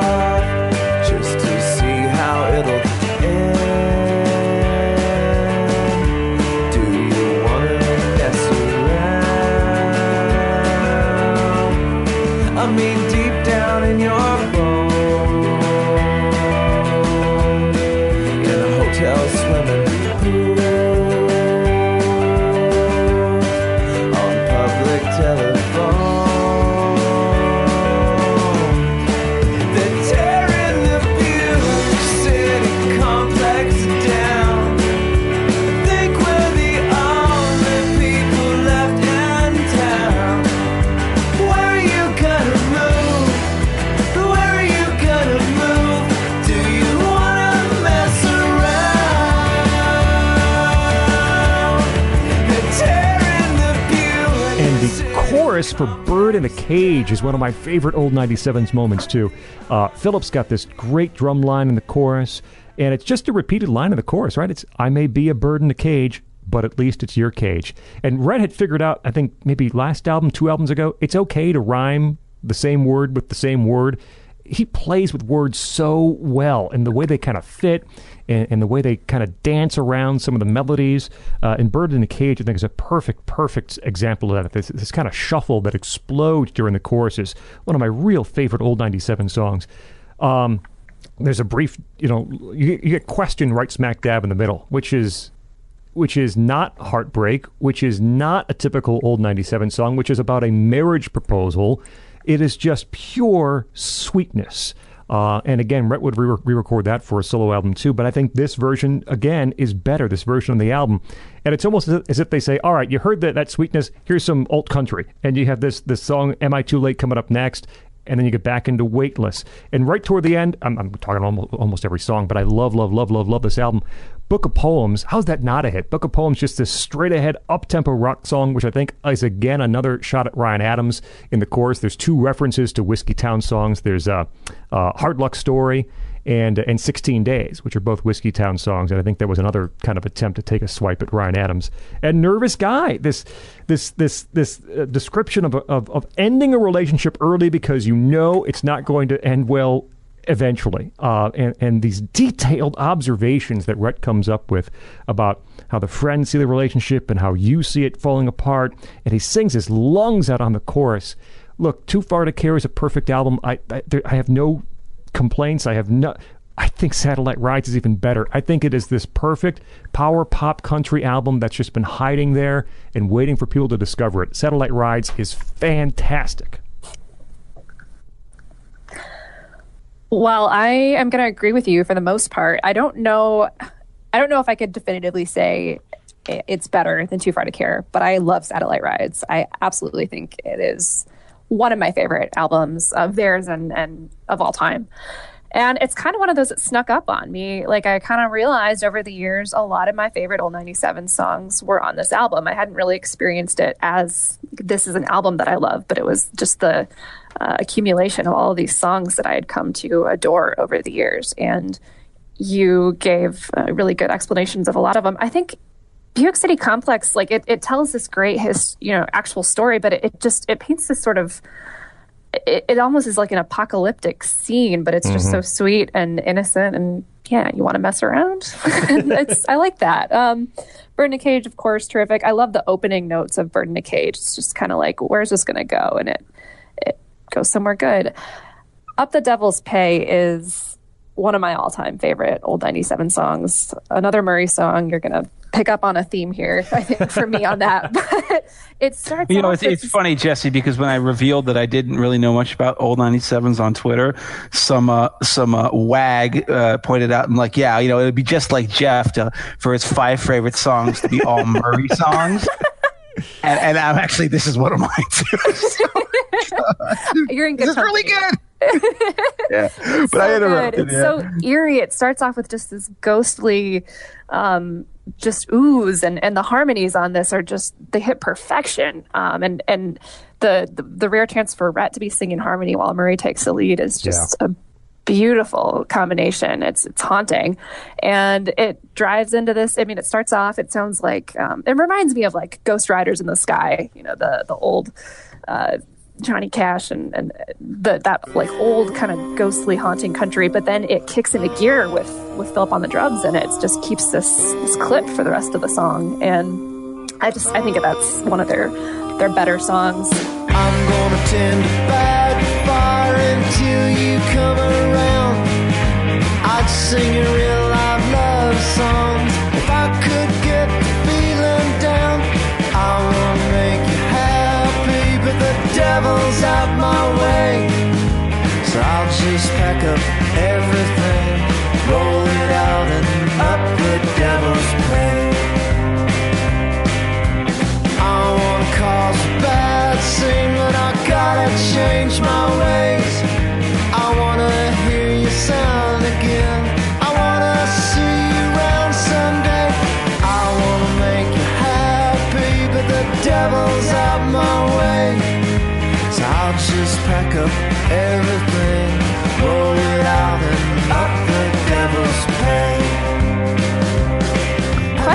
like I, it's got to be their their biggest commercial success, and you kind of want to not like it because you hear it all the time, and it's the popular one that everybody knows. But it's a great song. There's a reason why it's popular. It's sweet and it's romantic, and every old 97's fan, you know, proposes to their fiance with this song because of course they do. It's it's sweet. And of course it was famously used in the Jennifer Aniston Vince Vaughn movie The Breakup, which I suppose is how it got to be as big as it was. But yeah, as much as I want to like not hear it, when I do hear it, I'm happy. It's good. Um, and then I think Designs on You is a, a hidden gem on here. I went to a concert once and they played Question followed by Designs on You, which is a terrific juxtaposition. I wish it were that way on the album because it's just this like sassy little like we're gonna have fun with this. We're gonna play this sweet song about a proposal, and then Designs on You is a love song or maybe just a lust song to a lust- it's a woman who's about to get married. it's an absolute seduction song, and it's just so straightforward and and cheeky and charming and you know you can go ahead and get married and this will be our, our secret thing i won't tell a soul except the people in the nightclub where i sing i don't want to get you all worked up except secretly i do it's just Oh, that's such a good line. oh yeah. it's so good. It's so I mean, I- good. yeah, and and just the the thought designs on you. It's it's this almost sort of quaint, uh, old old school, um, sweet. You know, I got designs on you, except it's really pretty pretty sassy, pretty sexy, and I I think that's a terrific song. Standing on the corner of six, where do I get? Trying to do right by you all night and yet This would only be an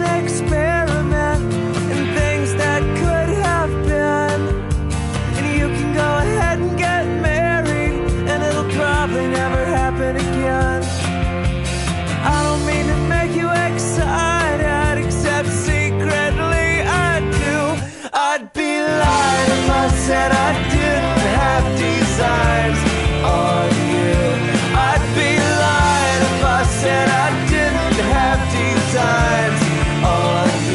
I mean, listen, you guys have said basically everything that I have to say about Satellite Rides. I think this is a, a, really a fantastic album. And when I say that I don't like it as much as Fight Songs or Too Far to Care, I'm not saying that this is anything other than, you know, one of their three or four greatest records. Anyways, it's wonderful. By the way, I'd be remiss if I didn't point out, and I thank you, Scott, for making me aware of this, that Book of Poems is yet another Ryan Adams diss track. Yep. what, what was the line? It was like, I got a book of poems that's going to change your life or something Yeah. like that. It, it's, it, it, it, it's just, you know, again, again, we, these stories that now have come out, uh, you know, from Meet Me in the Bathroom, which is the, uh, the sort of, you know, chronicle of, of the revival of rock and alt rock in the New York City, you know, area during the early 2000s. It it sounds like it must be Ryan Adams because the stories would be like he'd come over and everybody would be jamming, and then he would suddenly and he would hog the spotlight. He's like, "Hey, I, I just wrote this song. What do you think of it? Oh, and I just wrote this one too." And he'd play like 14 songs in a row, and everybody else would be passing out bored, but he wouldn't shut up. yeah, Book of Poems got to be about Ryan Adams, right? Um, fun song. Well, story. I'm sorry I ain't sticking around.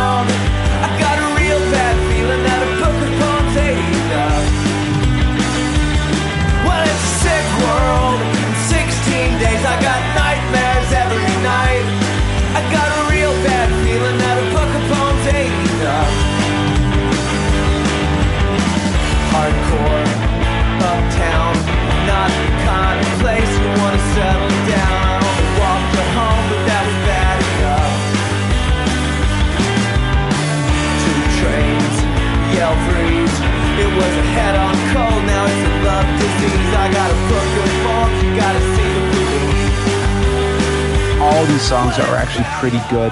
Up the Devil's Pay is my favorite one from this record too, so I completely agree with Jessie on that.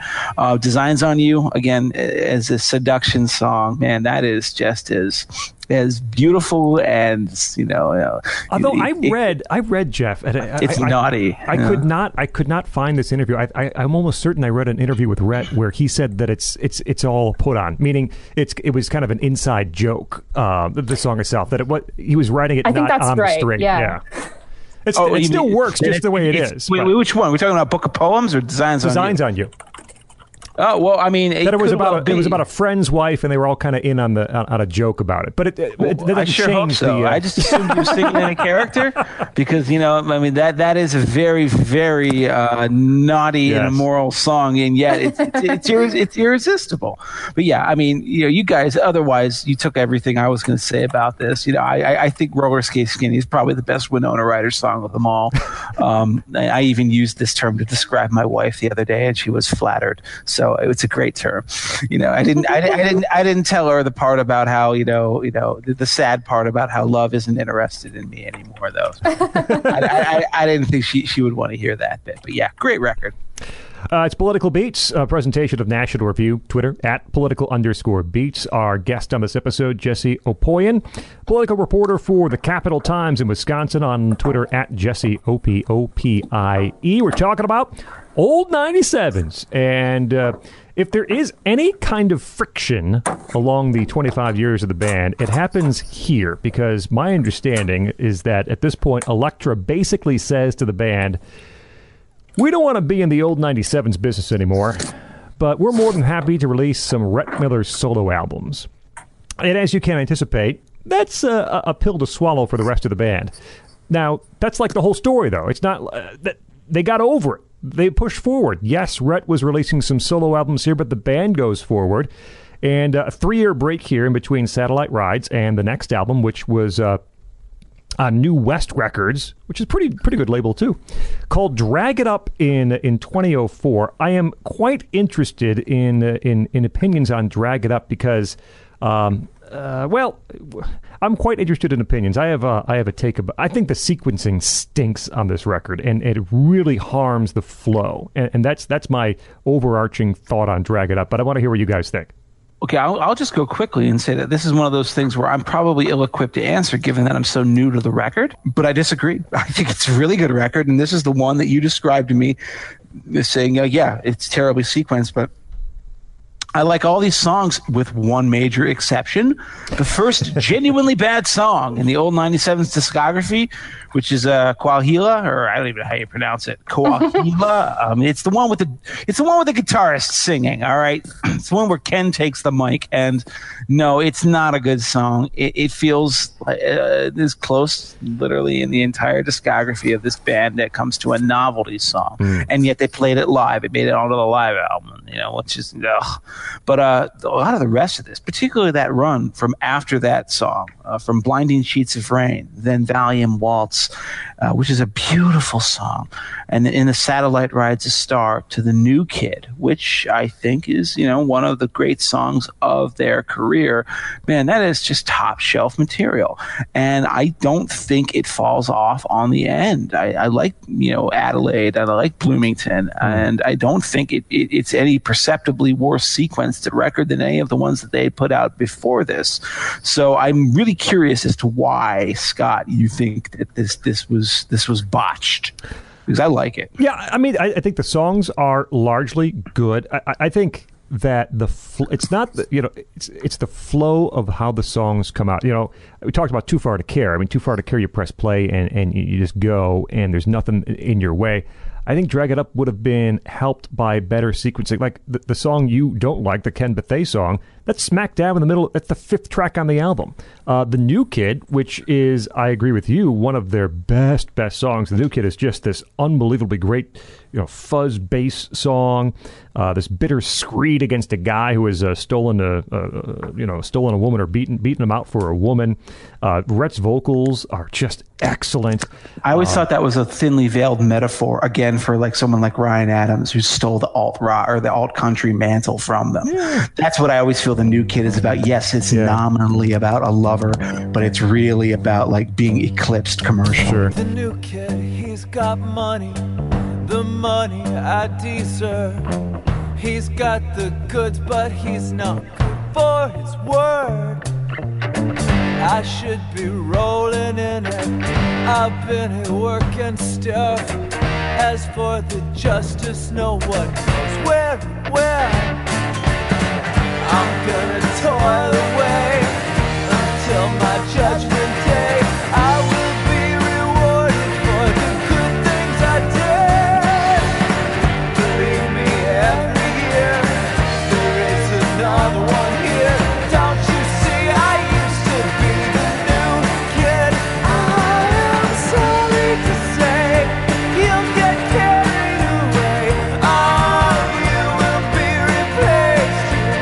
and, but that's the ninth track on the album. That that that, that that's got to be closer to the front, I think. Um, uh, Borrowed Bride, I think, is a pretty good song, um, and that's kind of I I don't like where that's placed on the album. I would just I've actually done you know a back of the envelope thing where I, I, I try to put these songs in a better running order, and that's what I mean by the sequencing of it, just the flow. Um, I think the flow is very chopped on this record, and I, I think it impacts at least my enjoyment. Now, yes, the New Kid I think is one of their very best. Won't Be Home, that classic old '97 song to kick things off. I think it's uh, the Murry song "Smokers." This kind of surf country uh, '60s bounce song is very good. That's uh, right at, the front of the album as well. And the other Murry song is such a slow. It's not quite a dirge, but it's in the Satellite Rides a Star. And I didn't like it the first time, but that song's grown on me lots over the years. To which, uh, to the point where it's one of my favorite ones on on Drag It Up. This is a slower album. It's not the frenzied pop of Satellite Ride. It's not that up tempo uh, real alt country of Too Far to Care. Uh, it, it's got this. I don't want to say like a hangover quality to it to me too, where you know we gave it our shot, we tried to get a, a hit single, we were in the majors, and now this is what we feel right now. This is maybe the stuff that we left off the past albums because it wasn't going to be quite so commercial, uh, and that's what Drag It Up feels like to me. Yeah, I, I have less to say about Drag It Up than I do other albums. Um, I hadn't thought about the sequencing that much. I think for me, it's just it's slower than I want it to be. Um, that being said, there are some good tracks on it. I think Borrowed Bride is terrific. Adelaide is lovely. It's this breathy, sort of sad reflection um, that a lot of the album is a lot of sad reflections. but I think I think Won't Be Home, you know, lands in the the all time favorite tracks for me in the old 97s. And it starts off with that just dirty grinding guitar um, from Ken. And it's this bad breakup um, like v- almost violent bad breakup where um, I'm pulling off the road, I'm opening the door, I'm giving you the pavement, I'm telling you what for. I mean, And then getting smaller in the rearview mirror. yeah, I mean that, that's an ugly, ugly breakup song. That again, you're just kind of rattling along and singing, and you don't quite realize like you're this is some this is some bad stuff happening here, but it sounds like fun, and that, that I mean that to me is certainly the highlight of this album.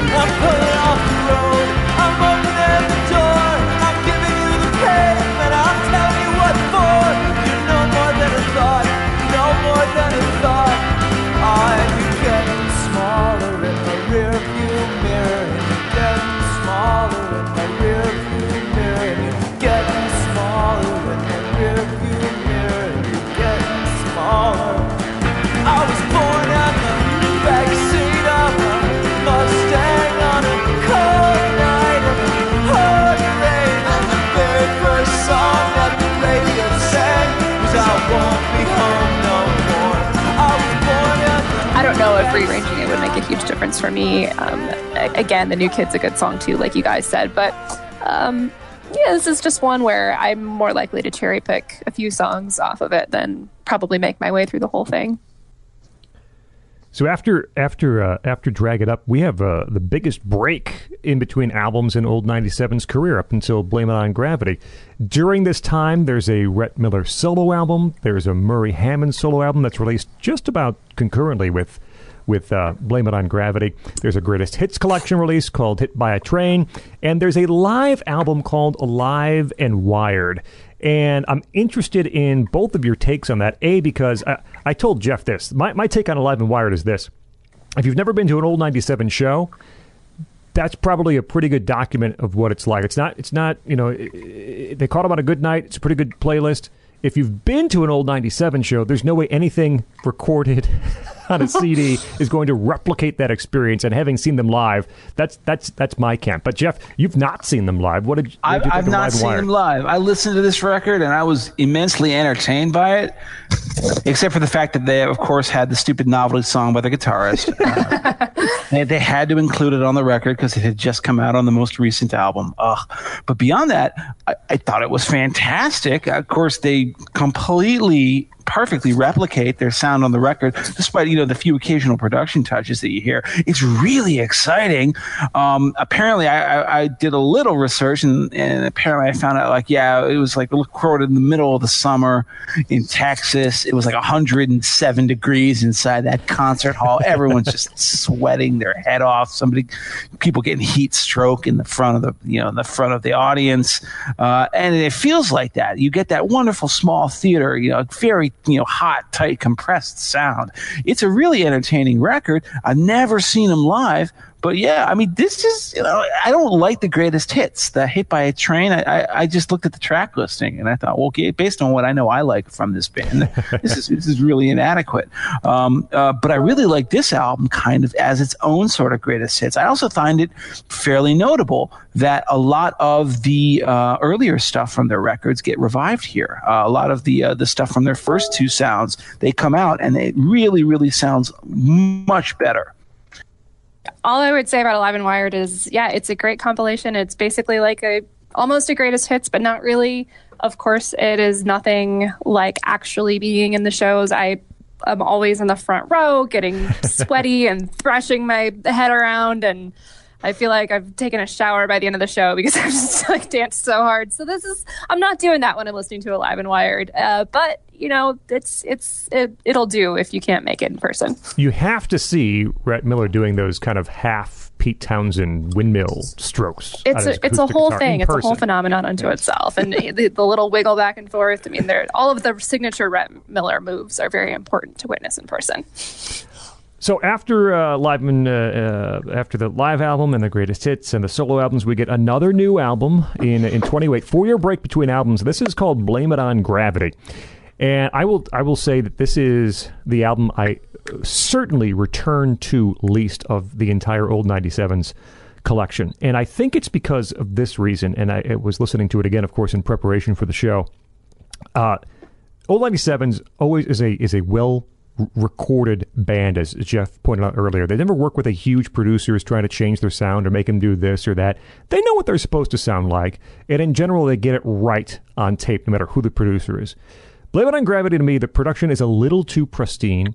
Blame It on Gravity has Rhett pushed a little front and center for my taste with the band behind him. And there are some songs on Blame It on Gravity. I mentioned early in the show, look, you always know it's an old 97 song because you hear each of those four guys and, and what they bring to the songs.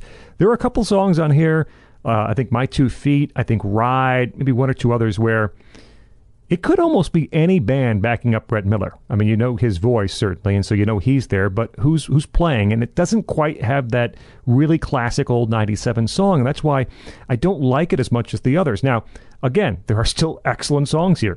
"Dance with Me." I put on a mix CD for my uh, then well, we weren't even girl boy and girlfriend yet. I mean, I just met my wife at that point, but she was going away for a weekend. I said, "Here, I'm going to make you a mix CD. Blame it on gra- or uh, Dance with Me from Blame It on Gravity was on that mix CD back in the summer of uh, in tw- uh, summer of 2008." So I have a soft spot for Dance with Me, which is which is a cousin to what we talk about. It has that same kind of uh, Latin feel to it a little bit, and this wonderful crunch of the guitars and the cymbal crash.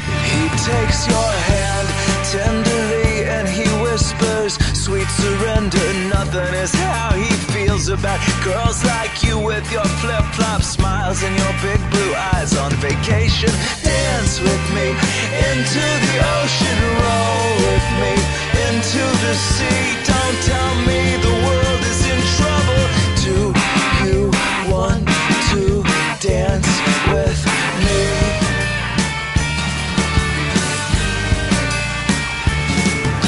Um, the one, the last song on the album, might be uh, the, the best one here. Um, she loves the sunset, Uh, like a 50s style tune with some some island touches. But um, I, I'll let you guys take a majority of blame it on gravity because I again, it's a it's a fine album. It's a good album. It's not. Uh, it's the one I come back to least, and I I, think it's the one that kind of is least representative of what the old 97s sound like. You know, for a band that says they don't like self-referential songs, the one, you know, where, where you know he, he shouts out to everybody, you know, like you know he says, "Hey Murry, we're going to take the money sometime. Ken, pick this bank at random." Right. Like you know, there was whistling boy Philip. He's our drummer. He does the theme from Endless Summer. You know, it's like basically they're bank robbers, I suppose, or, or it- that's that's sort of you know the conceit that they're selling here. But it's really about being, of course, a band, a band on the run, as one might say. Um, good song, but the one that really jumps out at me from this. By the way, my general thought is that this is the one that that that uh, Scott sold to me in advance, saying like, "Yeah, uh, this is a real disappointment. Uh, you're not going to like this one." I was like, "No, I like this just fine." I think this is a bit of a Wilco like album, late period Wilco. We all know the problem with late period Wilco. Post a Ghost Is Born. Jeff Tweedy cleans up. He's like sort of like a father and a husband, and he's more well adjusted, and he doesn't have all these drug and emotional problems anymore. And so, what does he do? He's making dad rock. Yeah, Blame It on Gravity feels a little bit like dad alt country, right? It's softer. It doesn't have some of the rough edges that are always, you know, the appealing spikes that you hear in this discography, and especially in Rhett Miller's lyrics. But it still has some great songs. And, and I, I'm going to say that the one that I really like the most, one of my favorite songs that I've heard of them, is I Will Remain. I, I think that's a fantastic song. That's a fantastic melody. You know, I mean, again, the you know, the, the standard, you know, sort of self lamenting lyric. You know, the I, this is more than I can tolerate. It's the kind of pain you got to medicate.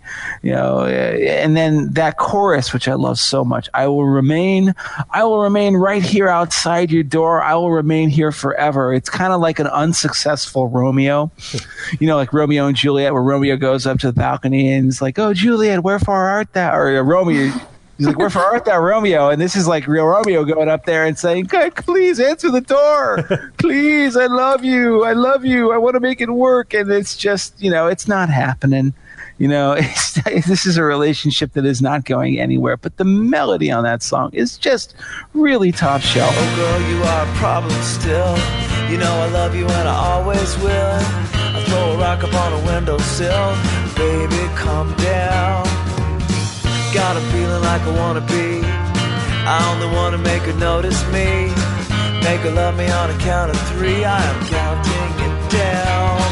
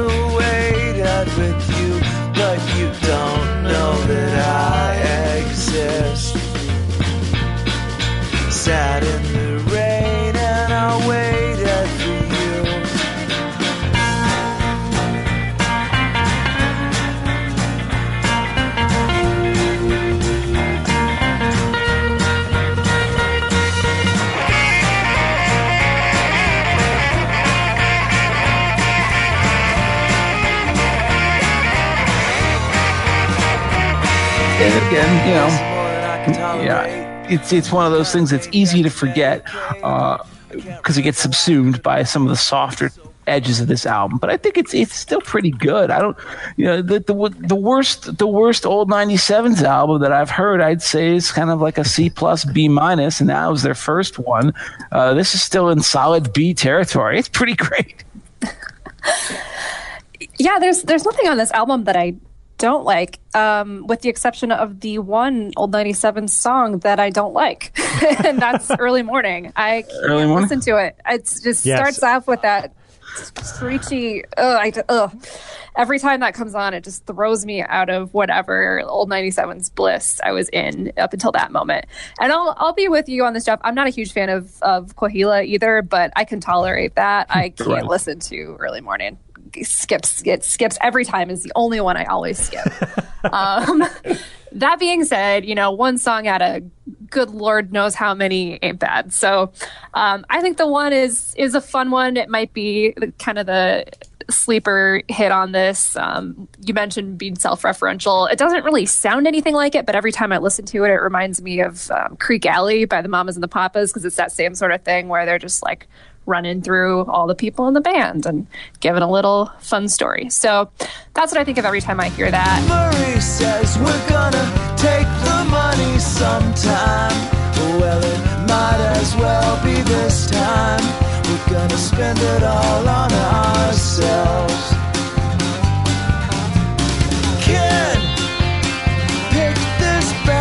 Random. I said, do we shoot them? And he said, either way's alright. Whistling boy, that's Philip. He's our drummer. He does the theme from Endless Summer. You know he's waiting out in our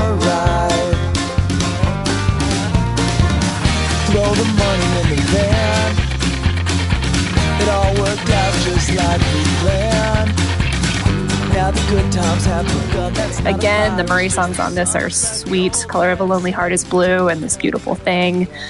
Um, no Baby I and, and Dance With Me are both terrific also. I also, Here's to the Halcyon is one that has That's a good grown one. on me over Yeah. the years. I never really paid that much attention to it at first, but it's this sort of like pleading with God, you know, if, if you get me through this, I'll do whatever, you know, I'll stop drinking, I'll read the Bible, I'll go to church and all that sort of desperate pleading um, in, again, a very upbeat, kind of happy sounding tune. So, yeah, this song, I don't, or this album, I don't think it's uh, certainly, certainly not their best, but there's nothing on it besides that one song that really upsets me, and I'll listen to most of it if I'm plugging through it. two years after that, Grand Theater albums, Volume One, Volume Two, released uh, in pretty quick succession. And so the, the the idea for these albums is they went to the Grand Theater and and spent a week live, just playing, um, trying to get these songs in a place where they wanted them to be. And I don't know if that was a, a, a reaction from, uh, uh, again, what I think is kind of the uh, slightly overproduced uh, sound of Blame It on Gravity. Uh, to be a little more, uh, a little more live sounding, a little more raw sounding. So they did a week of live shows, then get right into the studio to put them down. They had enough that they split them up into two volumes, a volume one and a volume two. And I want, uh, I, I, I think we'll sw- swing this to Jeff because based on our correspondence, this is one that jumped out and, and kind of grabbed Jeff, the Grand Theater album. Yeah, I, I'm going to tell you. Like you, Scott said, like yeah, you know, they start off well, and then they kind of tail off at the end. They're kind of disappointing. I think Grand Theater, the Volume One in particular, is either the second or the third greatest album of old 97's career. You know, and of course, you know, again, stipulated that I come at this from the perspective of a newbie, but this album is consistently gripping from beginning to end. And I've heard these songs maybe three or four times through now at this point, and I like every single one of them, with the exception of that last song, "The Beauty Marks." I think that's you know I think maybe that kind of affects the way that you think about an album if it ends on a weak note, you know, because it kind of it can poison things. Um, because I don't think that's a great song, and of course, given all the material they had, you know. In the can on the second disc, they should have put something from there onto this instead because I don't like that song. But I like the Grand Theater, the whole thing. Every night is Friday, you know, The Magician, all these great songs. But then you have a song like Let the Whiskey Take the Reins, which is just magnificent. And it's a change of pace for this guy, for this group. It's very quiet. It's got that, that, that, that, the vibrating thrum that goes through boom, boom, boom, boom, boom, boom, boom. But it's a quiet acoustic song with these, these very kind of loud guitar, you know, single note guitar interjections from Ken Bethea. And it is, again, another drunken song about, you know, how you, you know, you forget about your troubles and, you know, you know, sort of close yourself down emotionally and let the whiskey take the reins, which is something that you should not do. But man, it is musically one of the more fun left turns in this, this, this band's discography.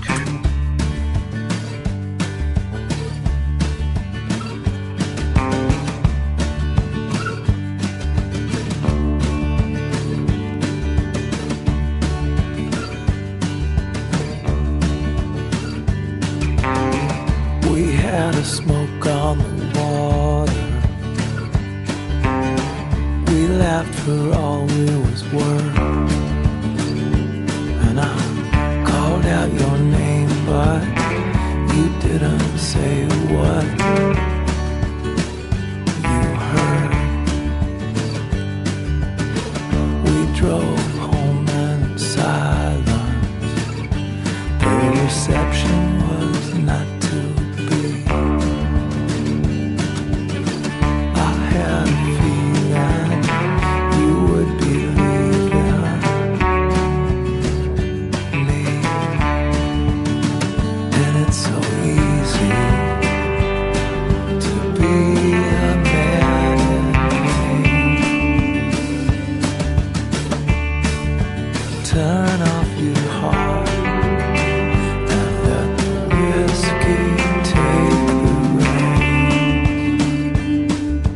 Champaign, Illinois, which of course is the rewrite of Desolation Row by Bob Dylan. Um, we just did Dylan not too long ago on the show, and uh, you know, Champaign, Illinois is probably as bad a place to find yourself stuck as Desolation Row. Well, I don't know. Decatur's uh, Decatur's Decatur, yeah, Decatur, Carbondale, Illinois. I guess. Carbondale. yeah. yeah, Carbondale, Illinois. Never find yourself in Carbon. Uh, but you smoke too much. As close as they came to a sort of art rock track in their entire career. I love that song. And then I think my favorite song on this record is the, is the second to last one, which is uh, Please Hold On While the Train is Moving. I just uh, Scott said he didn't like the ending of this record, and I was like, Scott, are you high? Did you not? did you not hear this song? Which, which again, you know, it has that that little interlude in the center of the song where it, it shifts into a lower gear.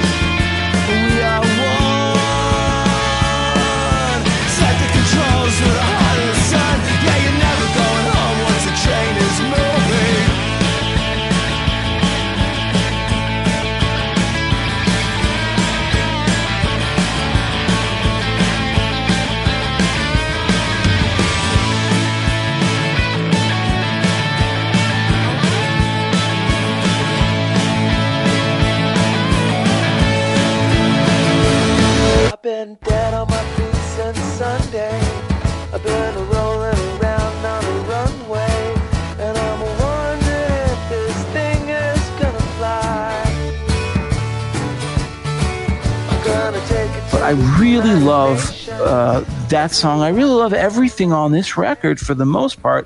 I'm not seeing the flaws that Scott sees. And even though he's been a fan of the old 97s since 1995 or so, and I've been a fan of the old 97s since a week and a half ago, I know I'm right. Jessie? So the the two Grand Theater albums were at the time at the time when I started listening to the old 97s these I think they either came out just when I was starting or they had just come out and I was not super impressed compared to their older stuff. And these have been the albums that have grown on me consistently over the years, especially Volume 1. Volume 2 uh, there's some great stuff on there too, but Volume 1 I do think is consistently a good record and it took me a long time to get to this place. Uh, you know, every night is Friday night without you. It's a fun song. It's probably actually not among my favorites, but I get why people like it because it's fun.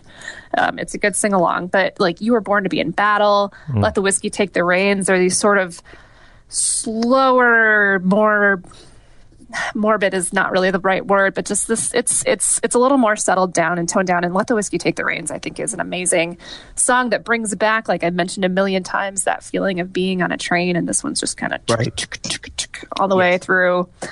Uh, I think A State of Texas might be my favorite song on this album because it's just fun. It's a little biography of where all these guys are from. It's kind of a, a love letter to their home state, and I appreciate that. I think, you know, a sense of place shows up in a lot of their music, and this one is just a little uh, more obvious about it. And I, I think it's a good ode to the great state of Texas.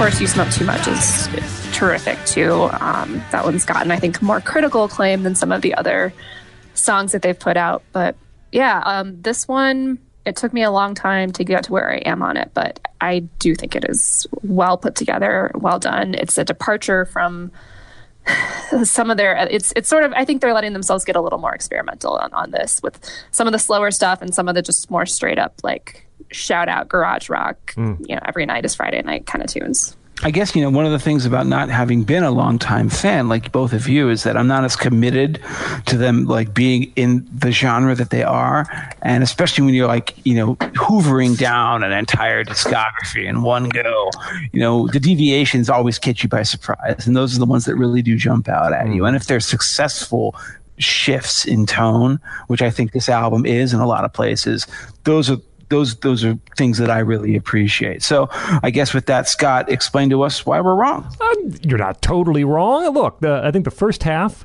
um, of, of Volume One is really very, very good. The Grand Theater, the the title track, the first track, that's as as punky as they've been, right? That that's got a very almost Clash vibe to it, like a London Calling sort of uh, sort of drum cadence to it. A very swinging rock song. Grand Theater is a great song. Uh, Every night is Friday nights. Yeah, uh, I, I like Dance Class quite a bit too. Dance Class has this up tempo melody, very solid bass line, and and uh, I think where Dance Class is is not quite classical 97s but you hear what the band does with it and it still has that that that vibe to it. It works well.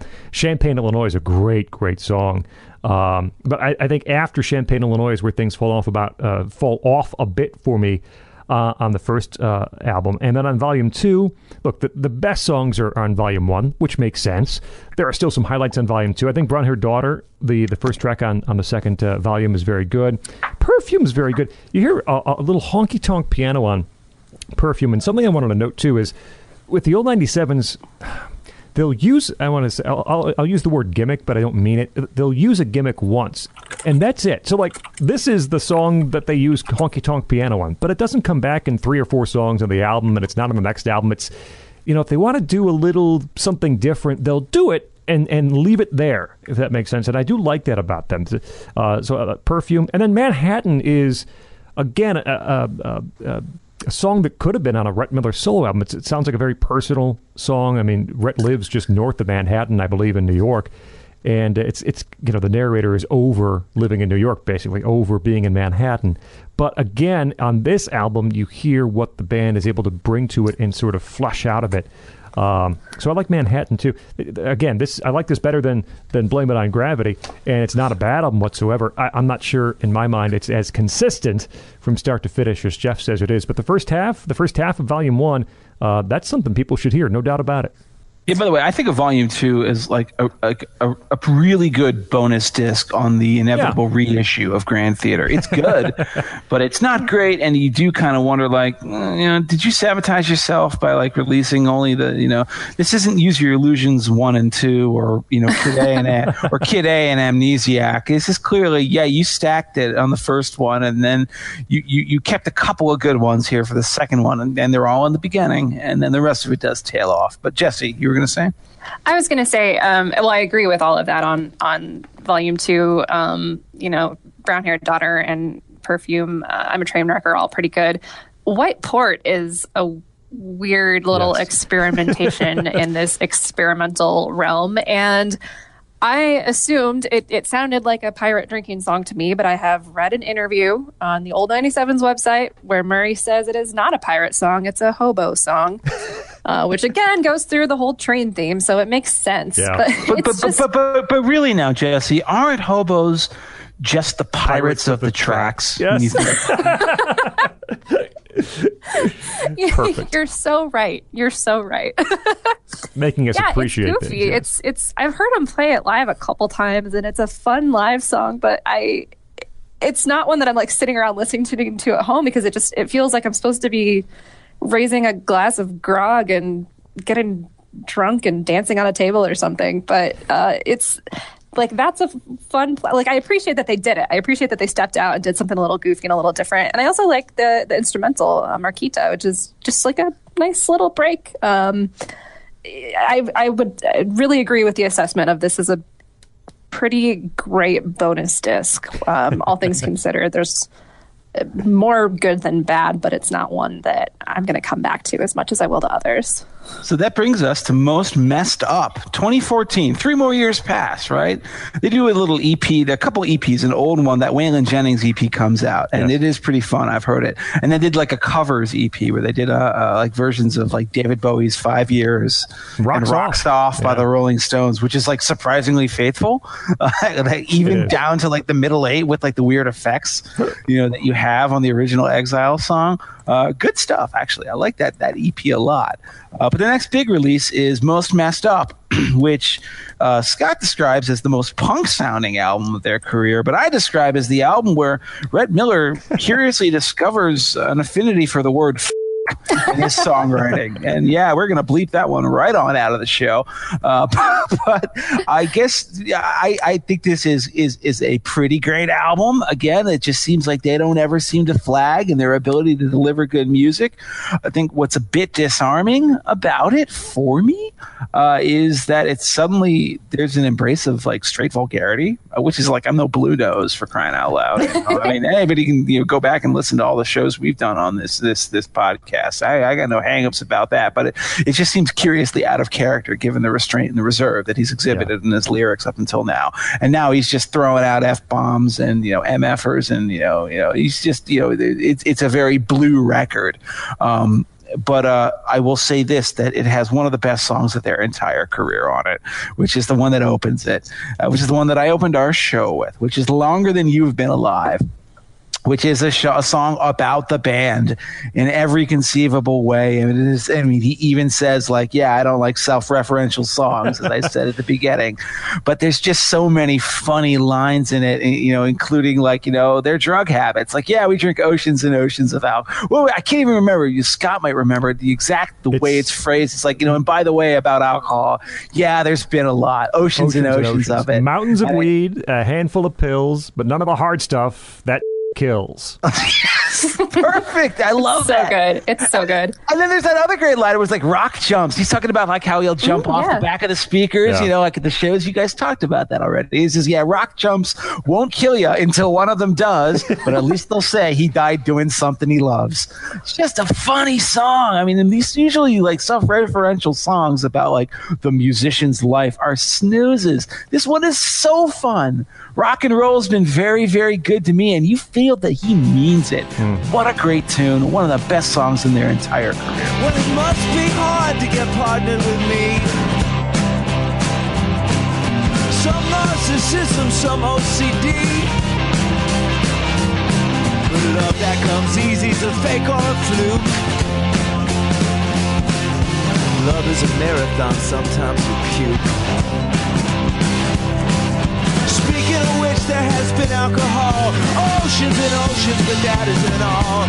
Mountains of weed, a handful of pills. None of the hard stuff that shit kills. We've been doing it longer than you've been alive. 20 good years of about 25. One, two, three. Rock and roll's been very, very good to me. The open road's the only place I wanna be.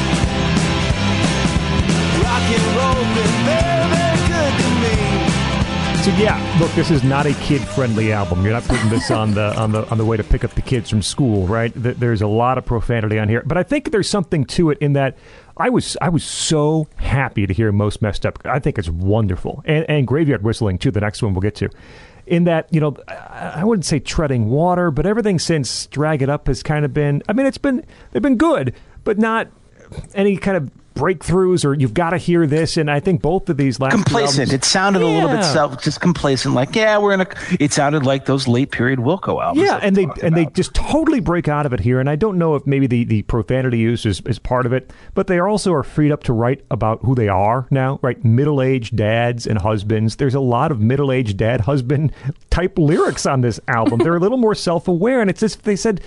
Just let it go, guys. I mean, we are who we are at this at this point. Let's make let's make this album that we really want to make and talk about things that are happening in our lives. And if we want to swear, we'll swear, and we'll we'll, just, we'll just do it. Um, this is a 13 song, 39 minute album, and longer than you've been alive takes up six of those minutes. So these are tight, tight songs. Um, there's a swagger and a, and a cockiness to some of these uh, songs that have not been there the past few albums. No ballads, no true ballads either, and even the one that is called "This Is a Ballad" is not is not a ballad. Um, so yeah, longer than you've been alive is fantastic. Most messed up, I love that closes the album. Um, again self-referential too i love the line too it's uh it- yeah but it's it's not fair i had a head start there's only so many ways you can so many words you can rhyme with heart uh and he and he's already used them all basically saying um nashville is such a raw song. I love Nashville. The way that Rhett's narrative kind of spills out, and the way those lyrics dance around the melody. There is so much profanity in that al- on that song, though. I think it's one, one reason why perhaps it's not as well loved as it should be. But that's that's probably my favorite song from Most Messed Up. I love Nashville. I turn left, turns into right. I turn sunshine into night. I got my ass kicked every fight. No, I couldn't get it right. I built castles out of sand. I didn't understand why everything I planned ran like whiskey off my hands. And my hands were never clean. Things I wish I'd never seen. I'd do anything to wake up from this motherfucking dream. I got house show. It's dark in there, I know, and I got nowhere else to go. I need a place to hide. So I put away my pride and come inside, cause I'm tired of running.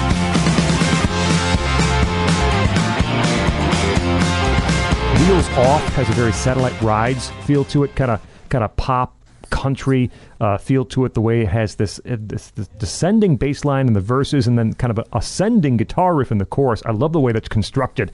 this from start to finish is just a, a rockin' album. Even at times, the band overpowers Rhett's lyrics, which rarely happens because well, his lyrics are so good and he's the front man. But like on Intervention, the band is overpowering Rhett's delivery, which uh, you know he's buried in, in the mix, and it, it works for this album. Uh, I, I was so enthusiastic and so so happy to get this album.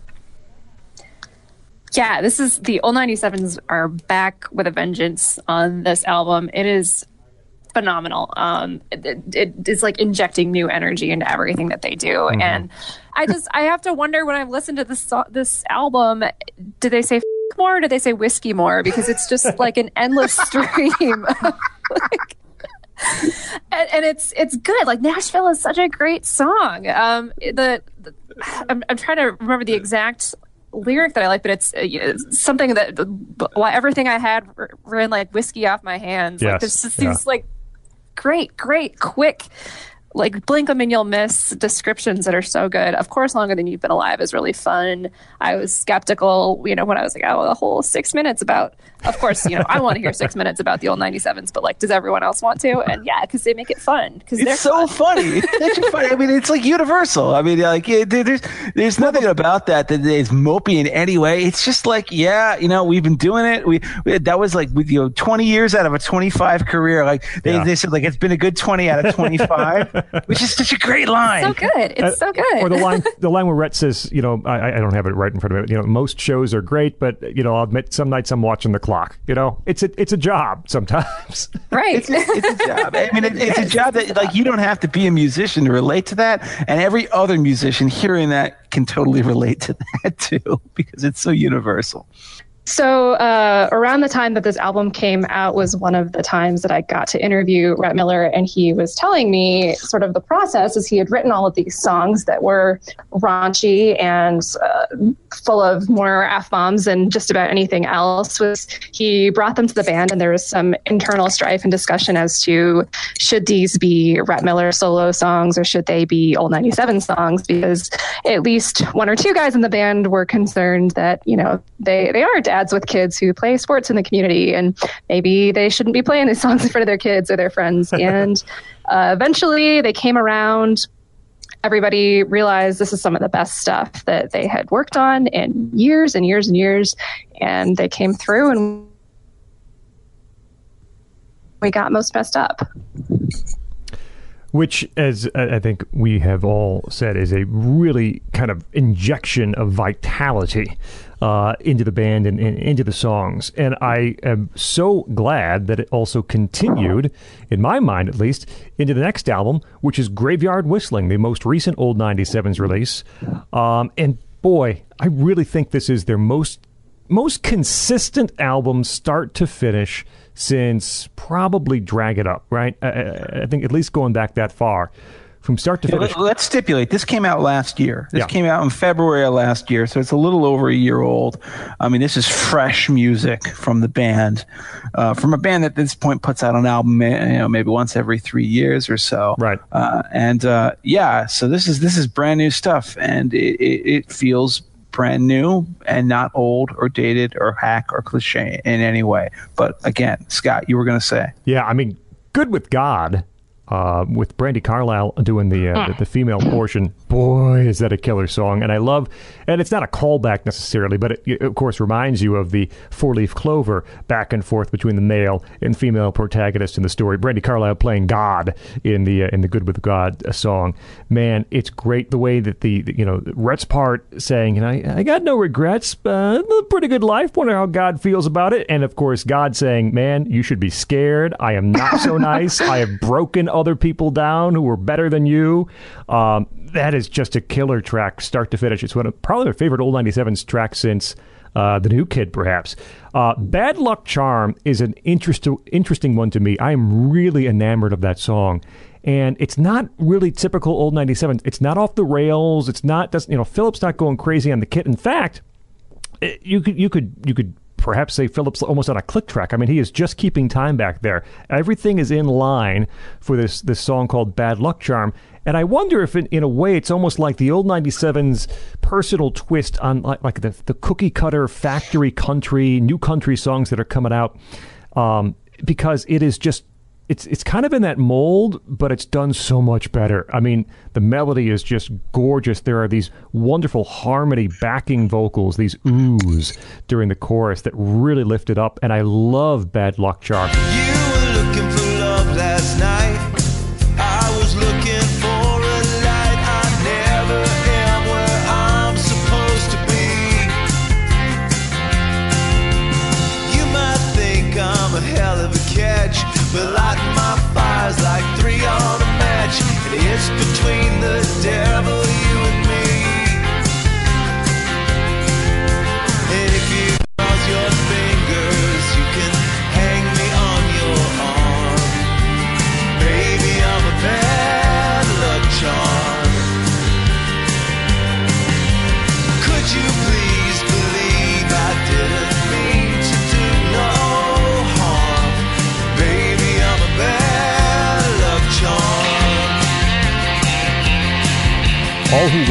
front half of the album, very spooky vibe. Uh, All Who Wonder are not lost, except for me, right? Um, and there's um, what toward the end, drinking songs, songs like it could have been a most messed up outtake. I read somewhere that um, turns out I'm Trouble was the was the hardest song for them to record for this album because it requires a bit of restraint in the way it's played and delivered. I think it turned out really fantastic. Uh, Yeah, that, that song reminds me of the anecdote that Neil Young used to always talk about with "Helpless," the, the song that he did with Crosby, Stills, Nash and Young. Where he said, like, I, I, I kept making them play it over and over again until Yeah. it was 4 a.m. and they were too tired to play it. and he, Yeah. and he you know, as they, they, they were so tired that they played it as slowly as I needed it to be played. Yep. To play it with their level of restraint that it needed to be played, because the temptation is to just rock it up, but it needed to be Yeah, that makes sense. the way it was. That makes sense to me. They- They recorded this one at the same studio they did Too Far to Care, and uh, there's no real direct comparison between the music. I think. I mean, it's not as if they're kind of barn burning in a Too Far to Care way, but I think start to finish, uh, as consistent as as they've been in 15 years, and the highlights like Good with God and and and Bad Luck Charm to me really standouts. I, I again. I was just knocked out by uh, kind of the return to form on Most Messed Up. I think Graveyard Whistling continues the winning streak. I, yeah, graveyard whistling is everything I hoped it would be. It's definitely worked its way into my heavy rotation. Of course, Brandi Carlile should be the voice of God. I'm, I I love that, um, and it's it, I, I like that you said it's sort of the callback to Four Leaf Clover, and I think bringing in the live show element. A cool thing that the band does with both of these songs now is if they're touring with an opener who you know has toured with like Lydia Loveless, Nicole Atkins, and um, some really talented female voices. They'll bring them up on stage for these songs, and you get just a million different iterations um, interpreted by the person who's singing that. That particular duet. So I like the injection that those um, songs have put into their live shows.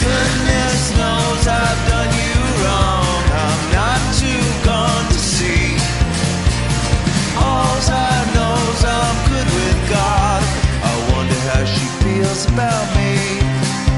I wonder how she feels about me.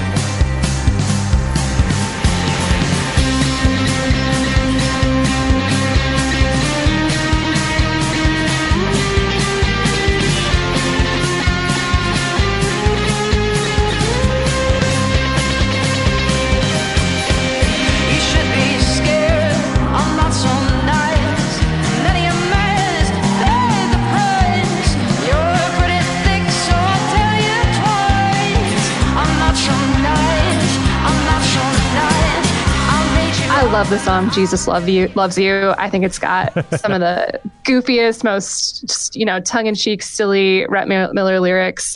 He's got the whole world in his hands. I've got a Lone Star in a can, and I'm bringing one over to you.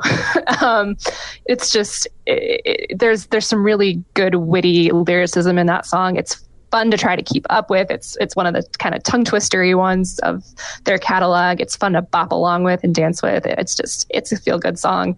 Um, she hates everybody is another one that grew on me. Um, it's just a cute little song about a guy who's dating a misanthrope who he can benefit from the fact that you know, she hates everybody but me, but he's always kind of worried that maybe he's not going to stay on her good side for too long.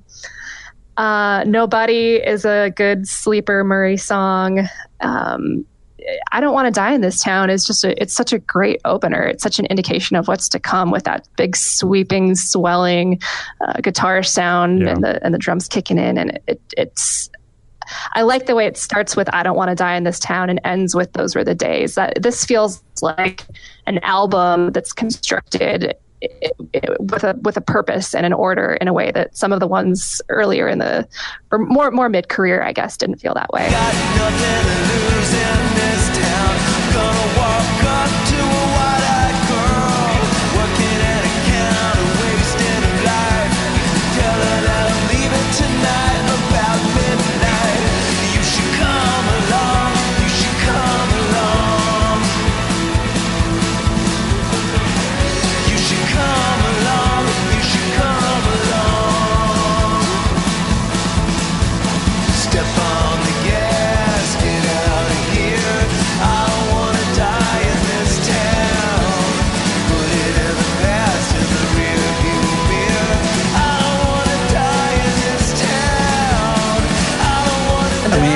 Is just a full album that tells a story.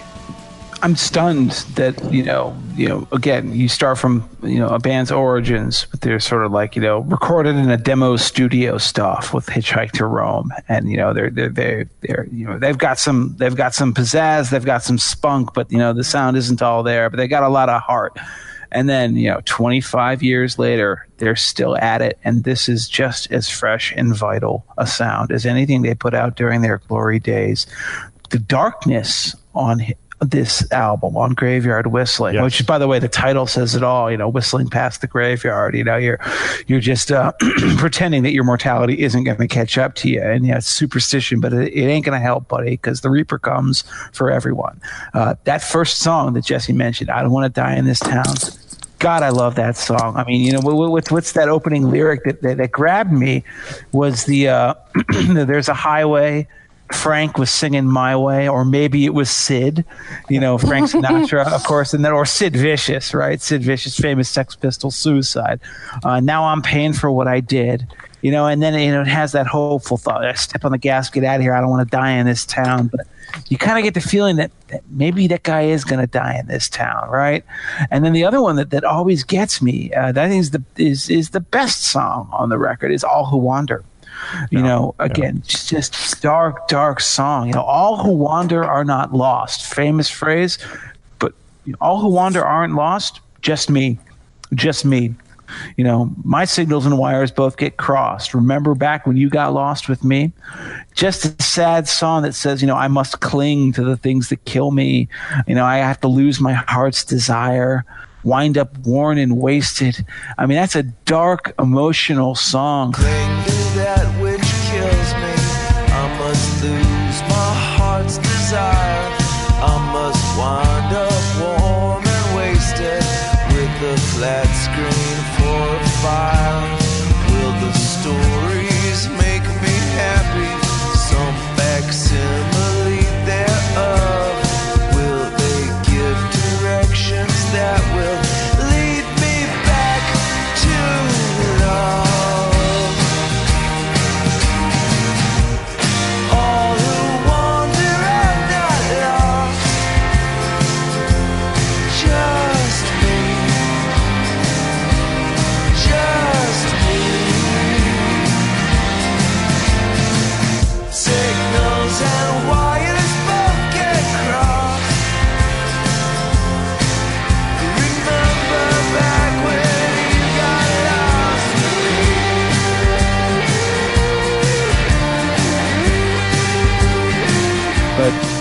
this is a band with the maturity and the self-assuredness and the self-confidence to pull it off without a maudlin or over sentimentalized bone in its body. And i guess in a way that is the essence of alt country. Not no depression necessarily because this is a depressed song but alt country in that they can pull off these sentiments without ever coming off as pathetic, you know, bathos with a B.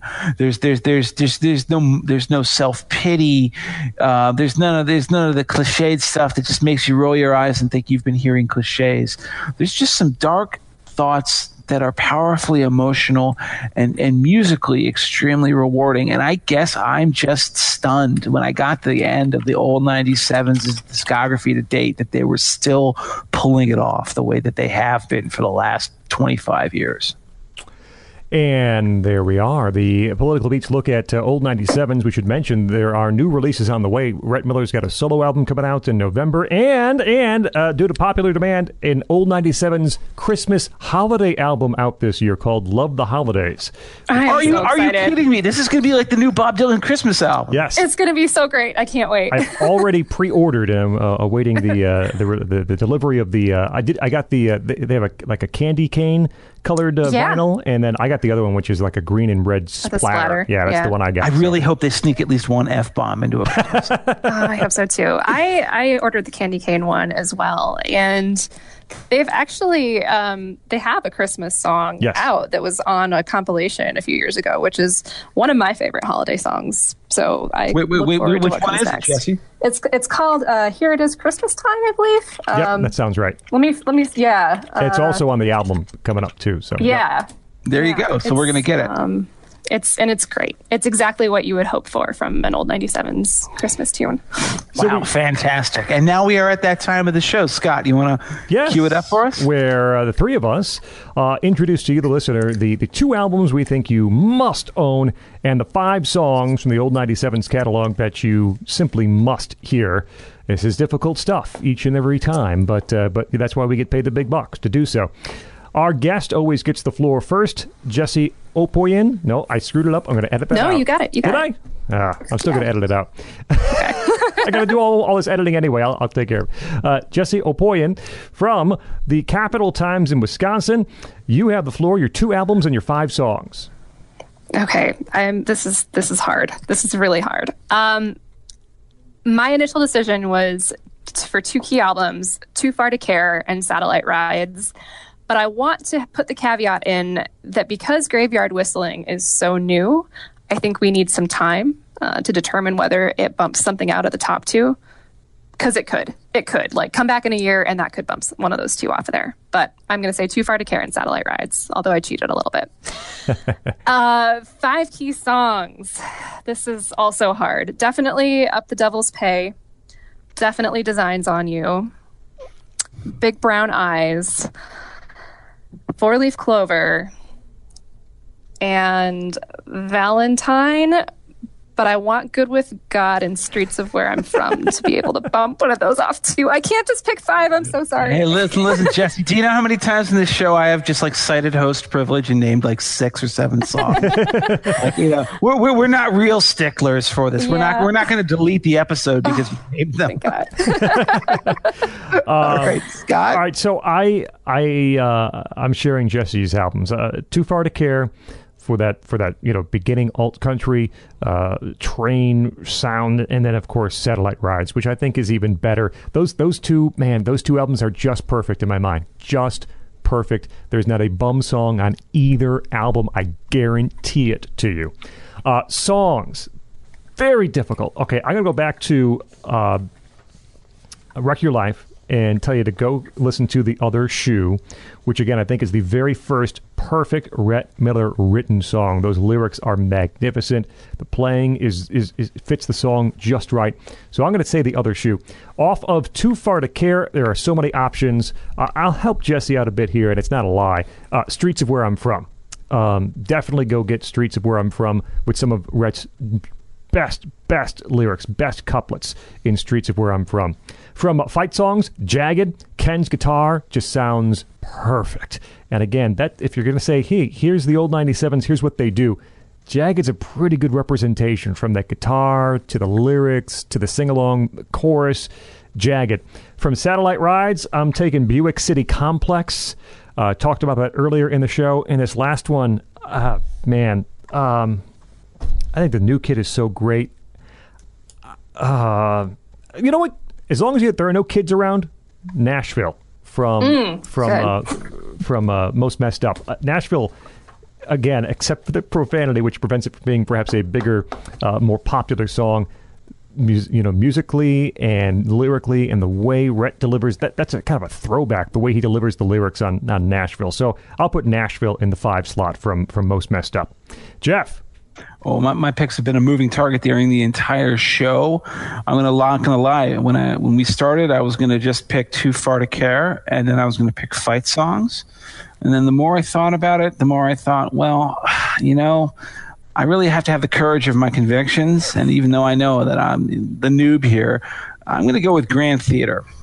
Grand Theater Volume One uh, is is the other one I would pick. I really think that album, you know, it, it may have had to take time to grow on long term fans of the old '97s, but for somebody who just came to it fresh, like I did, with no preconceptions, that is a stunningly well put together record of vital songs and and and and there is actually was difficult for me to actually choose the one from that album that I would use in my five key songs. I had to prune it down, um, which actually gets me to my five key songs. First one, Time Bomb, for crying out loud. Opening song off of, off of Too Far to Care. I mean, just the twang, the the attitude, the snottiness. Does, if you don't like that song, you know, you know what? You might not like the old 97s. I don't know. It's impossible to dislike. Second one I'll pick is Broadway, also off of Too Far to Care. I love that chorus. I love the the, the sort of quiet self, uh, the, the biography of that song. You know, Rhett Miller's does end up running a lot of music about himself, about the band's experiences, and he manages to do it without you know, making it sound self-indulgent. And I love, you know, you know, I was just sitting up there and they were throwing so much money at me that they made a monster out of us. Uh, but they didn't really make a monster out of this band. They've always really kind of remained fairly grounded, fairly sensible.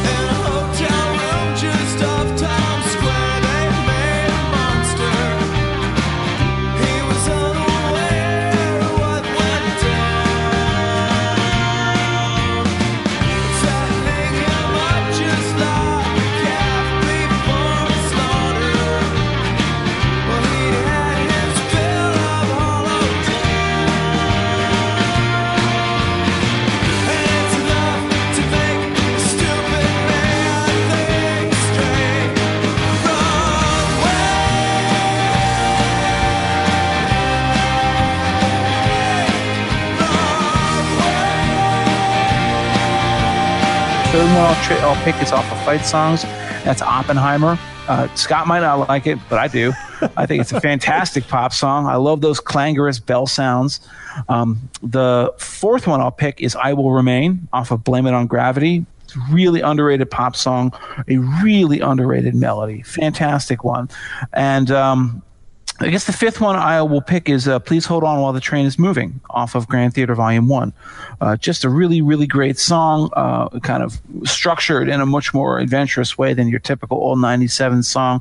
They, they, they dive into a completely different uh, sound in the middle of the interlude on that song. And because I can do what I care to on this show, I'm going to pick a sixth song, and that'll be Longer Than You've Been Alive. First song off of Most Messed Up. There's your old 97's biography. There's your rock biography. Every little couplet on that song is going to make you smile. It's just a joy to listen to. And that is something to say about a country rock song that runs for nearly six minutes. Just fantastic in every respect. Old 97s and political beats. We thank our guest, uh, Jessie Opoien, political reporter for the Capital Times in Wisconsin, host of the Wisconsin Politics podcast called Wedge Issues, featuring interviews with candidates, strategists, and other players in the Wisconsin politics world. Find her on Twitter at Jessie OP, OP. IE. Jessie, thank you so much for taking part of your day to join us on Political Beats. I am so glad to find someone who loves old 97s as much as I do, and uh, the fact we were able to convince Jeff about their greatness too. Mission accomplished. I feel like this is a huge win. Yeah, thank you Yeah, guys so you- you much guys got- for You got another, another member of the church over here, you know. this is good. This is if you keep up the evangelism, we're gonna we're gonna make this spread. Thank you, Jessie. Uh, Jeff Blehar, find him on Twitter at EsotericCD. Looking forward to our next episode, sir. I cannot wait, and I have no idea. Genuinely, for the first time, I have no idea what's coming next. No, we got like three, but but they're in a holding pattern. So now we have to figure out what we're going to do for the for the next one. We, we will see. Uh, you can find me on Twitter at Scott Bertram. Invite you to also uh, talk to the show at political underscore beats on Twitter. And please subscribe to our feed for new episodes: iTunes, Google Play, Stitcher, TuneIn, or right there at nationalreview.com and click on podcast to find it. Listen, enjoy, share. Please leave reviews as well. This has been a presentation of National Review. This is Political Beats.